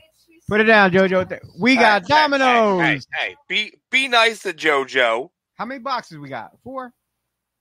Where the hell's my Okay. pizza? Like what Oh, the hell? You ain't over here. Well, I wasn't invited over there. I got told to stay home. Yeah, stay home. So, so help yourself while we're here, whatever, dude. Um, but um, damn, I lost track of it because we're just like shooting the shit. We're talking about anything, and you know what? And that's what we love about the podcast here. We don't try to like usually stick to script. Yeah. It, it goes off track, goes left to right. We start telling different stories here and there. Okay, so you were trained at the, at, at uh the school there. You left there, and where did you then? What did you further your training at the dungeon afterwards? No, the dungeon actually became Third in No. line or fourth? Yeah, you could say third because then I I start. You found Yeah. another school. I found yeah, but that was in Puerto Rico. Ah. That's when then all this, you know, all this happened. Then I went down to Puerto Rico. The dungeon came when I was just already wrestling, and I used to come to Reading, and I was actually looking for school to practice and you know keep up with all my ring. Ring, uh, yeah, Yeah. your your skills. And, skills and- and what school in Puerto Rico was that though? You, Oh my god! I, I used to go to one that was in Aguas Buenas. It's called um BCP. never heard of it. Yeah. Obviously, obviously, I didn't yeah. hear it. It's only Puerto, Puerto Rico. I used to go there, and I went to one in Caguas, which was chain school too. I mean, I just kept going school to school. Like a buddy of mine would say, "Hey, I'm gonna go practice. You want to come? Sure, let's go." And I'll just you know pick a little here, pick a little here.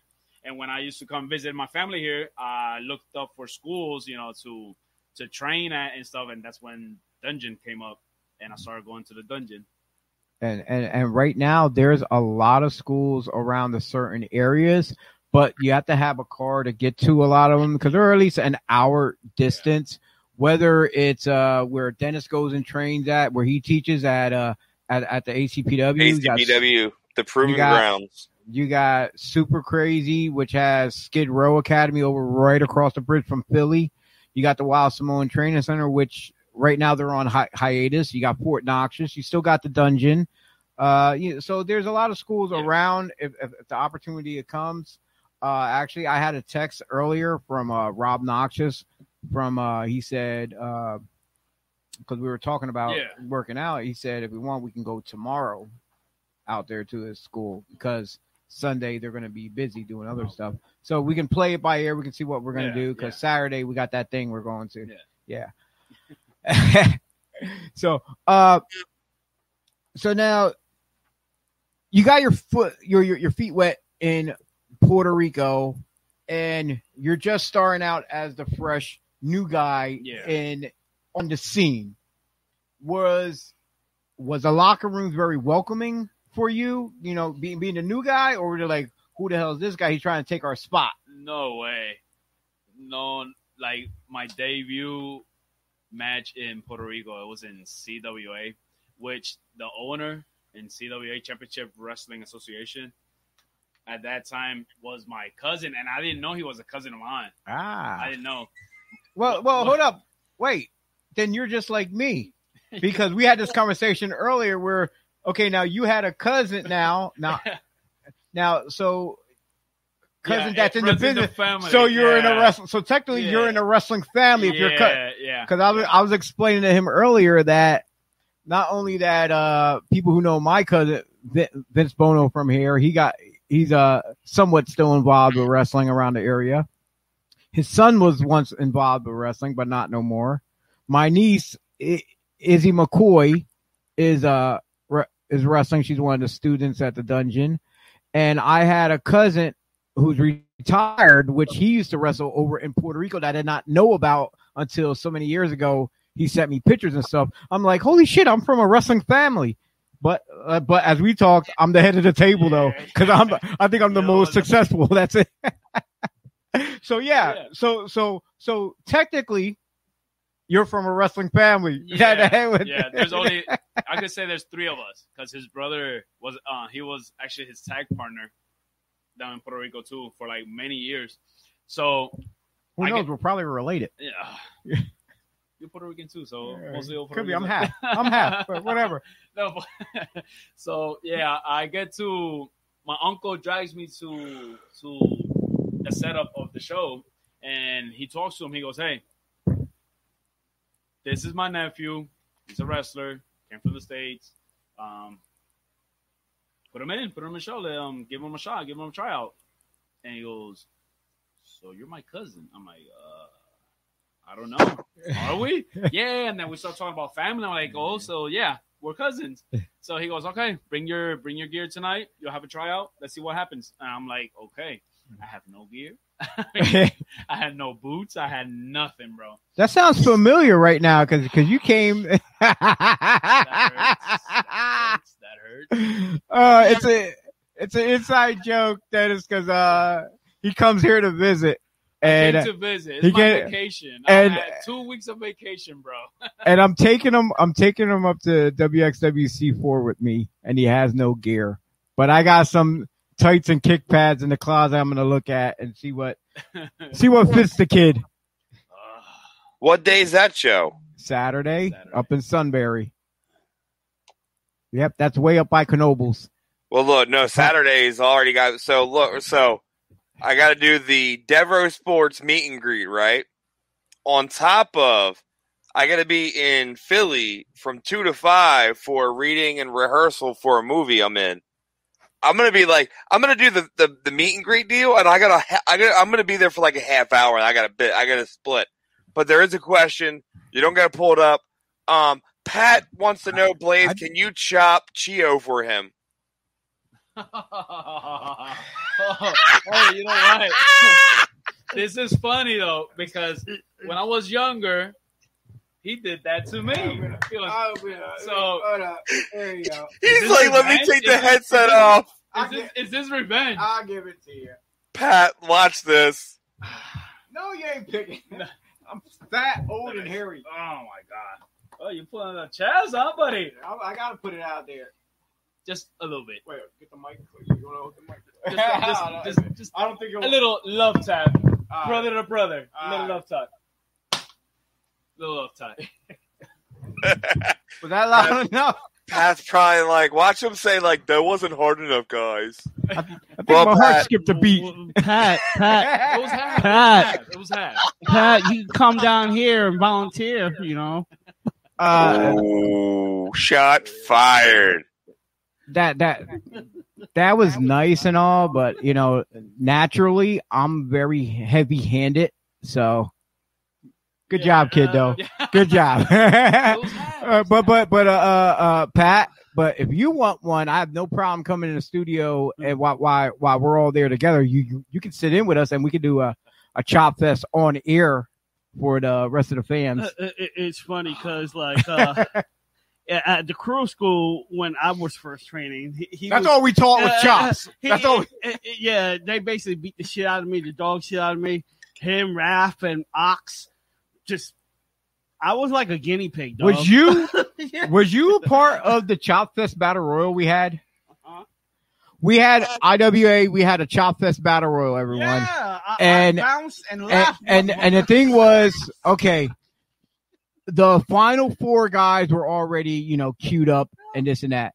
But the whole process of being eliminated, if you can't take no more chops, you eliminate it yourself. You just leave the ring. So you stuck around and just got chopped, chopped, and that and, and, and that's the no punching, no kicking. Everything was just chop, chop, chop until you couldn't take no more and leave the ring.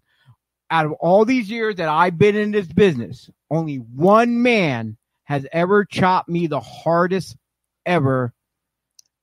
It almost made me tear up, and that was Biggie Biggs. And I and I tell that story to this day, and I told him that too as well. And there's no one has ever chopped me as quite as hard as he did. Mark So- Mess didn't chop you as hard. Nope, Nah. nope. I I I, I worked with Wow. Mark in in, in uh And in no a disres- four way. Me and him worked the one time. I worked with Patch, and still no, no, no, no. Big Biggie Biggs, hands down. I know how was- big his hand. I Yeah. know how that. I've been there when they've chopped. It hurts. Uh, uh, I say my hardest, my hardest had to be Patch. Like this dude gripped me in the corner. And, and besides, before he gripped me in the corner, it was fucking Tommy Golden and JoJo beating shit out of me. Like student match. I'm not a student, but they're students. I'm like, motherfucker, you put me with them. But Nah, that's okay. So, No. nah. I got one for you. Hold Patch and.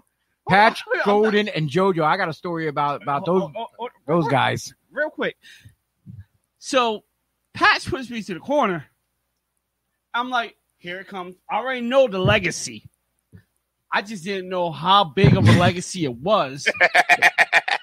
when he came overhead, I, my body said, like, I, I went down. He had an out of body I experience. sat down. He's trying Look. to pick me up. He's trying to pick me up, and I said, "Dude, "For what? For what?" look, look, look. Yo, yo, yo! He felt like Doctor Strange when the when, or or no, no, no, the Hulk, the Hulk when and he met uh the, this chick and and like and like and pushed Bruce Banner out of the Hulk or whatever, or the Hulk out of Bruce Banner. Yo, that's what it was. he, he s- I went down. I sat there. He picked me up. I said, "Fuck you." Look, He picked me up Legacies and then and he hit me again, but not as hard. I'm like, ah. And I looked at JoJo and Tommy Golden. I'm like, oh, bastards. look. I, I legacy. I love when I hear legacy stuff like that because we've all been a been around a we and I brought up, I brought this gentleman up the week before. Um, gentleman named Rebel. My very first debut match. Let me say this: my first debut was as a manager at ACP at ACW in Steve in Denver, PA, and I was managing Bill Bain. And I always heard the rumors that you know Rebel will come and get the rookies during their matches. We'll just walk out the entrance and chop you. Never believed it. Didn't think it happened to me. And let me just say that not only did Rebel chop me, he also had me bent over into the crowd and took a street sign to my back.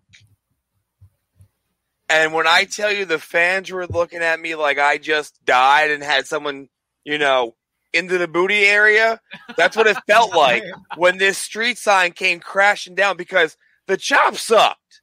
But I've been chopped by Mark messing them, so I'm like, nothing could be as bad as Mark's chops. Nothing. And as I'm like, I'm selling the chop, I got back chops, so I'm doing my job, and I just hear ding ding ding on this on the on the ring post, and I turn my head and I'm just like, oh shit. I'm not supposed to run because if I run it'll be Ah, a lot damn, worse. You heard, oh, you said the S word. Pat's gonna get you.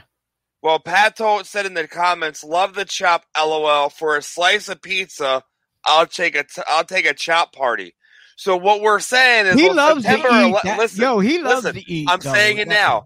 On September 11th, I will bring Pat a sliced pizza, and I am chopping the shit out of him. Just saying.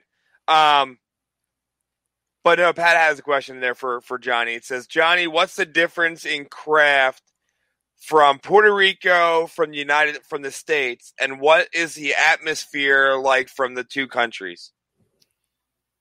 Okay.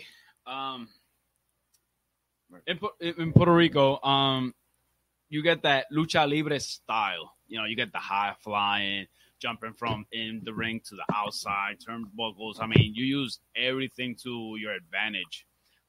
But I'm still a big guy of old school wrestling. I mean, I still like you know the grappling. I still like the the the obvious things in in the match, and the difference it's big. I mean, it's way different because in Puerto Rico you're used to this crowd that literally just sits there and watch every single move you make. I mean, you could like probably trip over or slip and like over here I heard uh, you know I hear a lot of fans you effed up you effed Yeah. up no I mean down there they're, they're worse at least you get you you effed up here no down there is you shit you you yeah you get all these bad words and why did I spend my money and watching this piece of crap I mean they are really really honest um I can say I love the crowd here in the states too, because I love how the crowds here in Puerto Rico, um, sorry, in the states, really get into the matches. And okay, you messed up, you effed up, but they're still there. Puerto Rico now. Gotcha. I mean, But but I I'm but I'm gonna guess though the the crowds over in Puerto Rico they're the fans themselves are more violent than the fans we got here. yeah, they're I really, I really- heard a lot of stories from other people about how like yo they like you literally gotta constantly get out of the arena. They're gonna like some little old lady's gonna try to fucking stab you. I mean, Yeah. I almost, I almost got myself. I mean, I'm talking about years back. Um, I was a heel at the time, and This was in New York City yesterday. and no, I wasn't in New York. No, City. we don't care who's Oh, no, in New York sorry. City. I was on a billboard in New York City yesterday. I forgot I was unmuted. I'm gonna mute my microphone again. My bad. no, but like I was saying, um, I'm talking about years back. I was a heel, and I actually had to get escorted out of the arena that I was working at because just because there was a little kid, little fan next to me, he's all screaming at my face and blah blah blah blah, and I'm just walking backwards, and all of a sudden I just said ah. He started crying. He went to the floor. He it, it looked like I pushed him. It was like okay, this MFer just touched this kid. Now all those fans just literally got up. I had a Oh, you a heat magnet. No. You a heat magnet. I oh mean- shit, they want to kill you. they wanted to kill me. You surprised Invader didn't take you in the showers. No. We all know that story. We're not even gonna touch on that one. to the point that the, the cops had to like escort me out, literally out of you know out of the arena into the highway until I just get straight home. It was it was crazy. It's mm. that's how hardcore fans are down there. And Saturday, last Saturday, I had a match before I you know I came up here, and I had you know the guy I was wrestling. I had him outside outside the ring, and I'm just like chopping him, punching him, and all of a sudden you hear the fans throw him to the gate because we're actually in a baseball stadium wrestling. Throw him into the gate. Throw him into the gate. And, and you know what? It's, it's funny you mention that because I noticed a lot of the um the Puerto Rico crowds and places where you guys perform. It's not like here where the fans are up close. I notice a lot of them are like far in bleachers, yeah, it, far yeah, away from Yeah. the ring. They're not as close up as the ones are here, though. it, yeah. It I guess depends on for- the venue. for it sa- depends. Well, not just the venue, you know. I guess for safety because the way Oh no, because because of history of history of yeah, between crowds and wrestlers, you know how that. yeah. Um, I guess the Latin crowds in Puerto Rico are a lot different from the Latin crowds in Mexico big time. because them they're up close just like here in the states Yeah. down in Mexico. Yeah. I mean, fans fans in Puerto Rico get so heated with the heels to the point that I remember I was working in WWC. That's the the Colón's, you know, um, wrestling company, and I was working a match that day, and I'm just looking out the curtains, and I'm watching this match, and I see the manager, you know, the the, the manager, the escort. He's going at it to this senior, just the seniors going at it with him, back and forth, back and forth. And I don't know what happened to security that day, but they weren't intervening in it. And he turned around, like asking, Where is security here? When he turned back to the senior, that old guy took out a knife and just tried to slice him, bro. I mean, that was like one of the days I said, Oh, hell no, I'm not getting near that fan. hell no. Of course, they took him out of the, of the arena and all that stuff, but they be getting crazy down there. Hey, you, you got to keep your distance for sure. Um, so now, how many companies so far over in Puerto Rico have you worked for? Like, uh, like, like uh, now, is there a status quo over there as like, okay, what is considered your indies over there? What are your main one? Uh, your your your your your your mid card shows? Like over here, you know, we got our little indies. Then you Yeah. got ones like Ring of Honor, Yeah, MLW, yeah. and then you got like AEW and W. Like, like, Like, right, I'm guessing WWC is up there. Yeah, that's top. the that's number one. That's the Okay. number one company in Puerto Rico, WWC, and you got IWA. They're still running shows down there.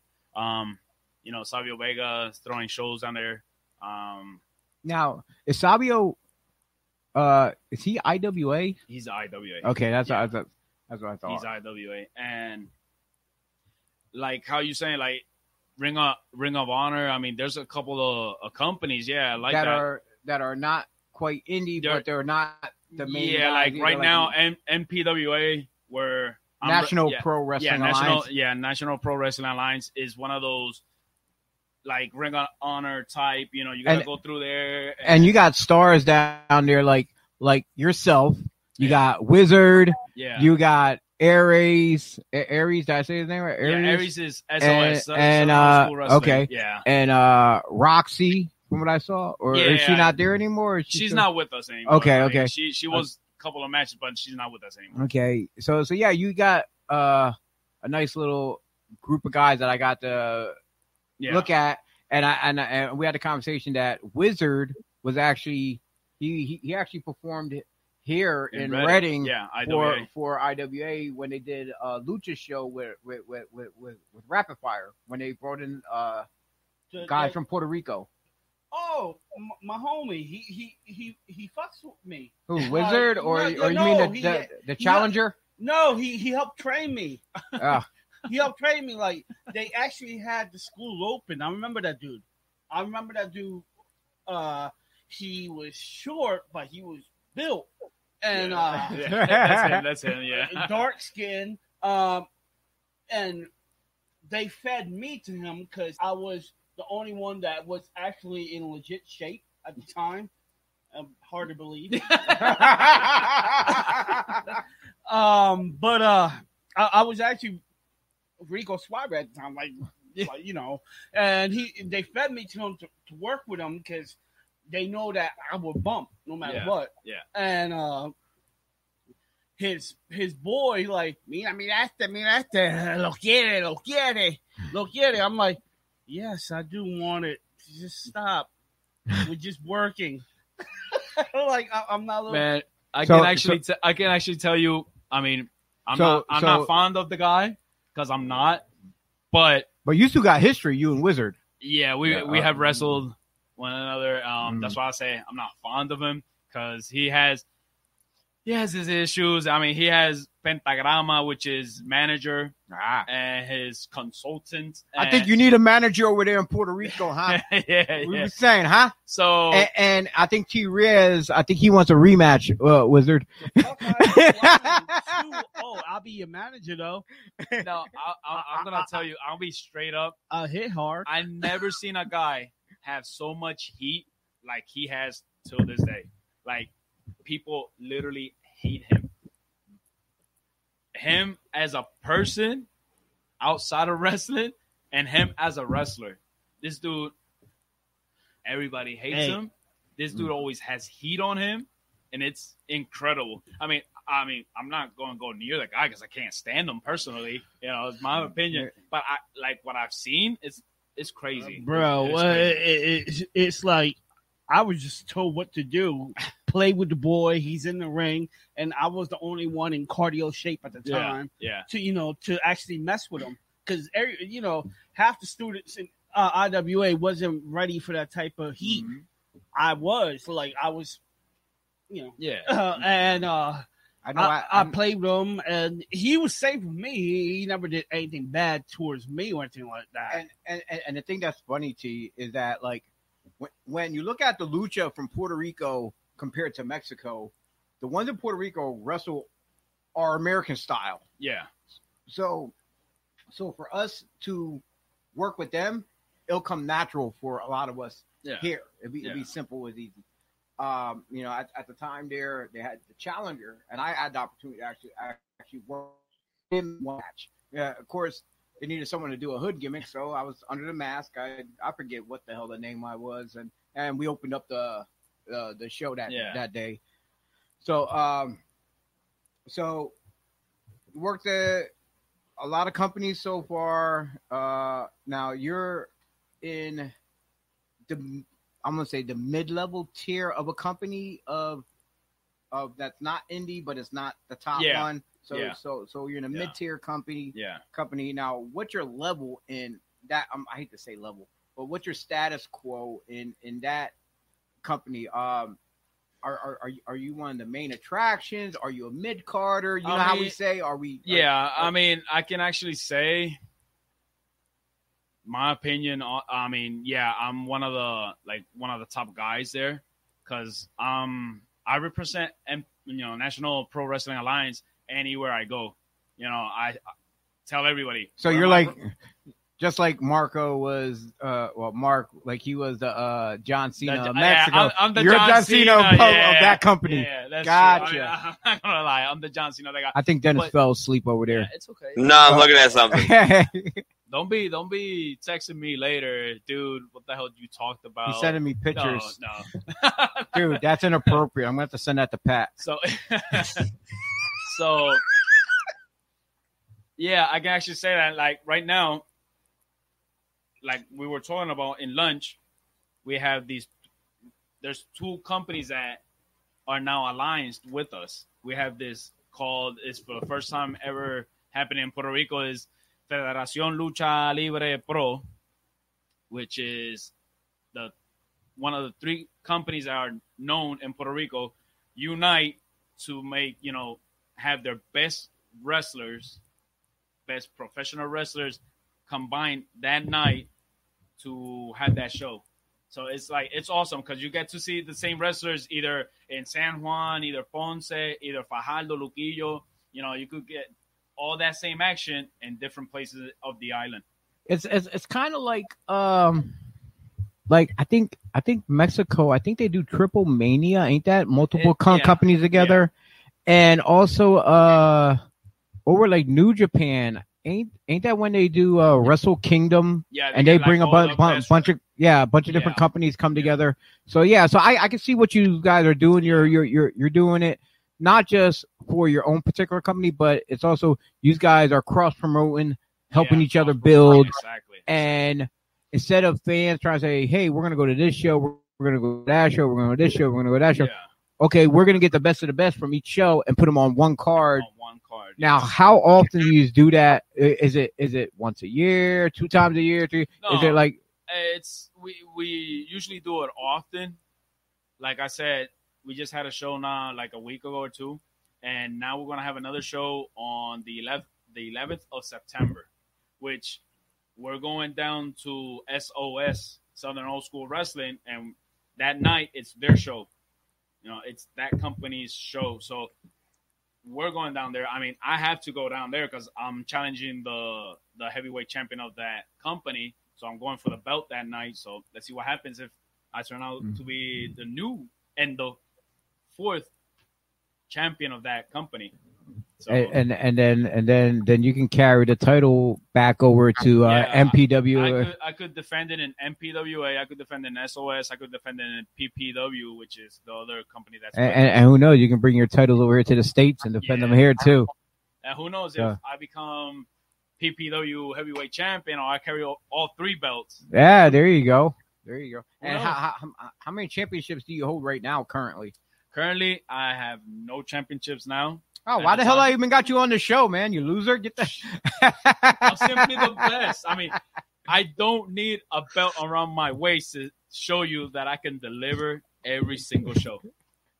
I don't. Uh, I get my belts from Boscov's. I don't need a title, bro. I don't need a title. All I gotta do is, hey, bring on the heat to that ring. Now, uh, now you've been working all all these companies now. Now, now, now you're back here in the states, just just visiting, and you got the September 11th show coming up. Do you have any words that you want to say to your opponent or your fans back there in the homeland? And you can say it in your own tongue, in, in- My the own native- language. the own language over there, so they can understand. I have to understand. talk in Spanish I don't Hey, know eh, Eh, English. mira, ellos no saben qué maricón es. Dile. Okay, I, I'm gonna translate in my own language. Is I, I I just know these words. Uh, pendejo, uh, maricón, cabrón, No, no. uh, Hijo de la uh, gran madre. No, no, no, none of that. Now of that. it's not in Huele English, pee-pee. so it's not in English. So Pat can't can't can't get me for cursing. So, but go ahead, say what you want to the people back home watching, and hopefully NPWA management is watching you here, putting them on the map as well, showing much pride and much and much love for the company that the company that you're going to represent Yeah. down there to bring home another championship. Ah, I know I Mira. put you on the spot. No, it's just Call I got on the fly. I got I got that. I still got that anger of what he did that Saturday because he actually. Well, Then that is great fuel to, to the promo, dog. Let him go. Let it go. Let your emotions go. Yeah, Mira, you Ari, mira, escúchame, si tú me estás escuchando y me estás viendo, porque claramente yo sé que estás viendo este programa. Mira, Ari, yo acepté mi derrota de esa noche. Y te voy a decir una cosa.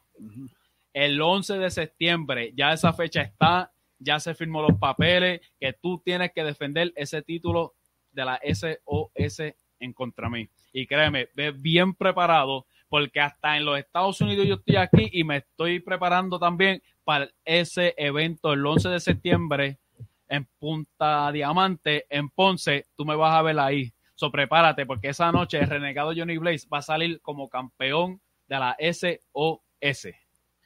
Tu cara ya está rompida, papi. Si sabes. Did, did you get all that, Dennis? I was trying to watch it on my cell phone because it'll translate it, Oh, gotcha. Okay. but it doesn't translate it. He, he What- wants to know if anybody's making fun of Dennis. Is what he's What- what he said was when he gets back home on September 11th, he's going to put his foot in your ass and take your participation trophy. That's what he said, basically. Well, he's not facing me, so he isn't put. well, not if you. he was facing me, it would be a totally different story. It'd be me winning and him losing, Oh. and it- me oh, and him going home So what you're with the participation is, trophy. Oh. so what you're saying is we got some impromptu things happening here. Look, look, look. No, no, as no, no, long no. as me and Johnny have known each other, we have been telling people to book this match, and everybody is scared to book this match because they know mm-hmm. damn well Got to book no on one DEF else CON. is following it. Period. DEF CON. Got to book it on DEF CON. I I would absolutely book Johnny on DEF CON, or Johnny can get me booked in Puerto Rico. I'm just saying. You want to come to my turf? Hey, I'm I'm Hey, the big dog listen, in there, and I'm not talking look, like Roman uh, Reigns type. I'm saying it this Yo way. soy la jodienda en Puerto Rico, papi. Yo soy el número I say uno. this way. Yeah, what he. I want Que to. I sea. want to. I want to wrestle in all types of countries and all over the world, and and get that atmosphere experience and see what it's really like. Because when it comes to wrestling, the lucha libre style wrestling, 100% has such a form, has such a fan base and such a history and love for the business. The fans are real. It, it, it's culture. This isn't, it's part yeah, of culture. it's not even just cult. It's just the fans are real. They're going to be honest with you, just like the old school days. Like if you would wrestle in New York and Philadelphia, the old school days, we would legit, we hated you. If you were a bad guy, we hated you. If you were a good guy, we loved you. There's not this, you know, you're a bad guy, but we're going to cheer you crap. You know, the fans are going to be honest with you. If your match sucks, like he says, they're going to tell you, what the hell did I buy you, pay for to be here? Up here, it's just you get the chance that you suck and you, you, you know, they'll go on the internet and say, oh, this match was boring. Well, maybe, ma'am, if you weren't playing on your cell phone on TikTok and Snapchat and flirting with the guy next to you, maybe the match was probably good. That's up here in the U.S. The fans down there in Puerto Rico and Mexico actually watch the matches. So I would love to come down to Puerto Rico. We just got to figure out how. I'm just saying, I will come down there. I will wrestle you four or five times a month for in a week if I have to. I don't really Well, care. Well, I I, I Your remember. wifey's like, yes, we're gonna book this pr- vacation and everything. I'm just scared you're gonna bring that posse that you got behind you. I mean, Yeah. Oh, All these- listen, I will, I will bring every one of these stuffed animals with me, and they will beat Oh, you. I mean, how can you act tough with that behind you though? it's it's hard. it's hard. Listen, okay, you know what? Hold on. Let me get my cool glasses on, okay? Oh God. So yeah. Don't make me come through this TV to you. there. Yeah, well, hey, Oh, this guy. I'm here. telling you. I think that's why they haven't booked it because they don't they don't want to see me humiliate you know humiliate you in your own turf. I don't know about that, man. I, again, if they do book it, they know it, it, they, they're, the other matches are screwed. Well, you you- know, I Are you? I guess it's going to be one of those. Huh? I, I guess it's going to be one of those uh fantasy war warfare matches that people are going to be like, "What if this ever happened?" Which it oh, no, gonna- no. I'm going to say this way. It's not happening this year, but in 2022, it will absolutely happen. Oh, okay. I will book him on my own promotion for me and him to work each other. You in have my number. You have my number. Call me when you want. I mean, hey, I could whoop you in your company in and I'll come down to you. company, Look, look, look. uh, outbreak, um, anywhere, anywhere. Okay. Hey, Challenge hey, accepted, bro. Hey, Challenge accepted for the we're 15th buds. time. We're buds. We've known each other so many years, but I'll tell you one thing: outside of the ring, we're cool as hell. We're brothers. Inside that ring, This is you're, look, you're look, nothing again, to me, bro. look, look, look. Outside And what do ring, they always are- say? Like you said, we are brothers. We are be- we are friends. We like we have our his- we have a good history with each other. But in that ring, this is game time. Playtime's over. yeah. It's And- business. and it is and, strictly business and, and, personal. as so when we go to this, it's not a match. It's a it's it's going to be a fight. That's what it's supposed. That's what it's going to come down to. and as history has showed it through many many times over and over over again, friends do it better. So Always that- has and always will. Friends always work seem to work better in history when you look at some of the great matches Look that at look at Kevin Owens and Sami Zayn, best friends mm, since That's- childhood, that's and right. those matches are incredible. It's called trust, fellas. Trust. Not Yeah. just that, you know, you got Sami Callihan, Kevin Owens, you have Adam Cole and Kyle O'Reilly, you Oh have yeah, yeah. you have. Ciampa and Gargano. You the list is the list will never end. Like those guys know each other inside and out. They travel the world, the world together. They can give you any match you want for the any amount of time, and it's a phenomenal. It'll it, it's a match you want to watch. Like let's be real. Who wasn't ready and excited for a for W- NXT's Sunday night match between O'Reilly and, and Cole? It's the only match I cared about. No offense to Joe and, and Kross, I didn't care about it. No, I care I more about O'Reilly and Cole. I think we picked uh what what, what we was the picked match? O'Reilly. We- No, uh, no, no, no. But No, no, was the match of the night. I think we went with Uh, Oh, Walter and yeah, Dragunov. yeah, yeah, Walter Walter, and and Drag- Dragunov. dude. They that match each was just. other. just- They- did you his, listen? Chops are meant for here, Afterward, you see here, it was all not bloody. here. Yo, those those shots from Walter, they're, when- they're, they're when- insane. When the lady went and said, "How you doing?" on the bad side, on the bad side, it made him go like this. I'm like, why are you turning your head? Why? I would have been like, no, it hurts. Leave me alone. Oh, dude, that match. Every time he hit him, it hurt me. Like all like like when I think of chops, I'm chesting. But when I see these and you just like bitch slapping your opponent around, like just with no no issues, just wham! It's Yeah. like Walter is a human with the fly swatter, and and his opponent was the fly. It was the Fam, when uh, it- uh Dragunov was swinging, Karn with a chop, Walter went for the kick and caught him in the thigh. I was like, ha! and then Walter Look. said, Well, well and right after the thigh chop, right in the back of his you. neck and head, said, like, yo, See, I was just telling, I just, and this is what I was just telling him. We start talking about one thing, and it starts branching off to this way, branching off that way. I was just talking about like no, no, no. We, we the match, and then We in love gen- wrestling. We But love look, look, look, look. Here's another wrestling. scenario. Here's another how I pictured that match. Okay. You guys will laugh at this. It's like having your mom throw fl- if she takes her flip flop off and you know shit's real. Here come the chancla. Okay, look, I'm gonna tell you something about the chancla. Spear the chancla. We all know it's real.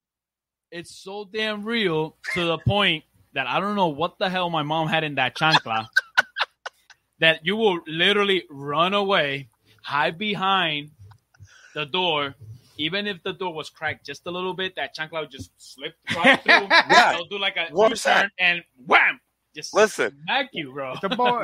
When I lived in Orlando, one of my best friends, Devin, his family's from Puerto Rico, and I found out the real. St- I found out how real it was. Like It's we'd real. be outside and we'd be smoking a cigarette and we'd be hiding from her because no one knew we smoked cigarettes at the time. His mom found out because I guess she saw us at the back window. We didn't know she saw us. When I tell you he ran and I didn't know why he ran until I got hit. okay? I didn't know why he ran. He was just like, "Fum out." And I'm like, "Why are you running?" And then I turned around. Wow. Wham. And I'm like, what the hell just hit me? And she goes to take her other one off. I'm like, oh hell no! and I ran. It was it was at that moment in freshman freshman in high school in 2002. I found out the myth is real. This isn't a joke. That's, this isn't. This is that's our mother's playtime. finisher. That's Yeah. our mother's finisher, bro. And then That's here's a, the thing. That's a ten count. Easy. So if you think about the if you think about the Walter and I and and Dragon match, the ending was of Dragon catching the flip flop and Mom going down because she's like, you know, he just caught he he's not supposed to do that. That's how I said like there's so many ways you could put it. Like that was again that was match of the night. Second, Yes. you know, th- so Adam Cole's and theirs was great, but that the the Walter match was beyond expectations in my opinion. you see how scared how how scared Dennis is that he actually changed the subject about our match. Yeah, I know. Yeah, yeah I I'm not- noticed that. Look, look, look. I'm not scared. Hey, I'm not hey, scared. Hey, hey, I'm reeling him in. Uh, you've already I'm listen. reeling him in. You already got me. But- To, but listen, the ba- we've been ba- wanting this match for years, years. no one will book it. And how many times have you been up in the U.S. up in the Reading area, and every time there's a show, the promoters still don't book it? It's true. I'm just uh, saying. and, and the thing like is we're not telling people to not book this. We've been telling people for years now to book this match. and it all depends on who the promoter or the promoter or the booker is. You know, a lot of times they they they book just their friends. Yeah, you know, So- they book their friends and then draw, you know, snails and pennies and want to know why they, they didn't have a drawing and make jalapeno, money. friend. what, you got some heat going? No, on? no, no. I mean, All right, you're- you're yeah, flaming, nah, you're nah. You know, hey, we're just keeping it honest because that's what happens. Though a lot of a lot of companies they they book their friends, and you know, and sometimes they book for themselves, not for the fans. They They, they they they they, they book what they want to see. They want to pop the boys, So, and not yeah. the people. Yeah, exactly. Pop the boys, Look, not the people. I what can, he I'll say this way: when I book for DEF CON, I can give two shits what the boys want. I'm gonna put I'm gonna put asses in the seats, and I'm gonna give the fans matches they're gonna they're gonna go home about going. Now that was a great night of wrestling. I can't wait to come back in a month or two. That's, Yeah, that's and- something and- that and- every and- company should do. You know, and ev- and the, and the sad part, I've been to a lot of companies just like that where they do the total opposite of what they should do. They just do it for them and the Yeah. boys, and like and like I said, there's too many companies out there that's doing the same thing over and over again, which they should learn their lesson a long time ago. Uh, when they see the downfall of others, Yeah. don't follow, don't go in those same footsteps. Change Stop. up, change Yeah. up. Yeah, stop. Every stop. like, look, I look at it this way: if you run every other month, right, and you start say in February and you run till November and you're off December and January, when you come back in February, everything should be changed. Your whole platform should be changed. Mm. Your roster doesn't really change. You add a couple new guys, you take some guys off that you know mm. didn't perform to be up here, and you replace them with guys that you know that should be here. You just And- keep taking the guys that aren't giving you and you know top what? dollar matches. And you know what's good about this whole scenario that we're talking about right now? This question here, I'm, I'm gonna throw this back to you though. In Puerto Rico, how is the booking over there? As far as is there, is, do do you see the same thing in Puerto Rico where it's hey, I'm gonna book my friends, or or is it more? They're, yeah, they, I mean, there they are there. There's companies that I've worked that you do see that you do get to see that. Um, there's actually companies there that. oh man, He's like, I don't know if I haven't- say haven't this. Worked, no, no, I haven't worked in that company, and But they're real believe me, garbage. I mean, I'm not gonna, I'm not gonna cry if I don't work in it.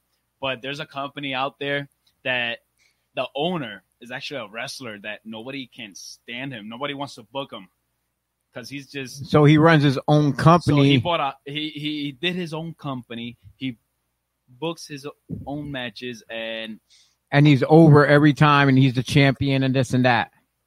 Practically yeah. Yeah, I, I yeah, we, we we we know a lot of companies like that as And- well. Look, I, I I love the fact that I own my own company. And the best thing is, like, with my guys that I have in the back that are part of the production crew, the only things I said to them is, like, I never won a title. I'll wrestle my own show, but I'm never winning a title. I'm probably never going to win a match on my show besides, like, when we wrestle in my hometown for the very first time.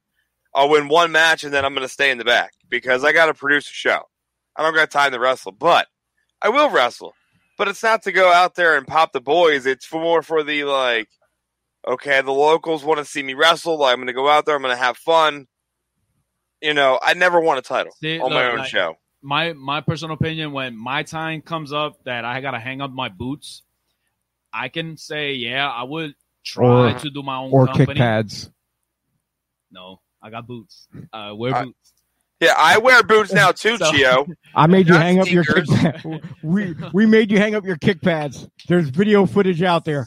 so like, when my time comes up, and if I do have my own company, believe me, neither I or any wrestler is gonna be booking or matchmaking because that's a. I mean, for me, that's a no no. You know, Yep. you shouldn't do that. Why? Because you're gonna stop that. He's my buddy. I gotta give him work. When you got great talents coming in that could give you a hell of a of a show, put asses in seats, but yet that's my buddy. We gotta put him in. Is he putting in the work? Is he putting asses in seats? Is he earning his dues? No. Then why use the guy? exactly, exactly. So I would, if I had my own company, personally, I would not be no matchmaker. I would not be no booker. I would like literally have people working for me for that specific job that that I would put them, and I'll just sit back counting the money coming in. Yeah, that that's the way to do it.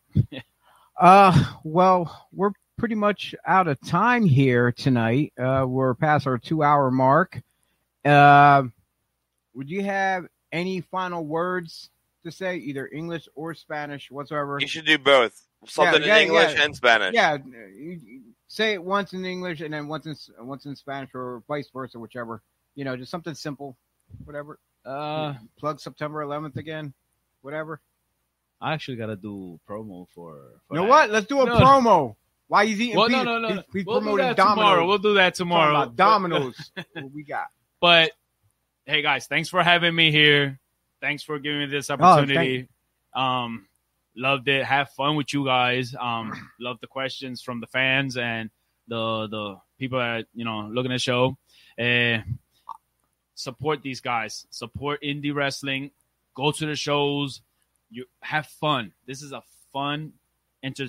No, I can't say entertainment because it's not internet entertainment. Entertainment is WWE, but have fun. Pro wrestling is great atmosphere to be around with, and support indie wrestling. Support these guys. Um, breakfast and body slams. Uh, well, Yeah. it's it's it's Body Slams podcast, but could because we do two shows, Oh, and sometimes okay, people get them confused. Yeah. It's Breakfast and Body Slams, which is in studio and it's during the daytime. Okay. Uh, and then we did an impromptu one the other day here, but it's a morning time show.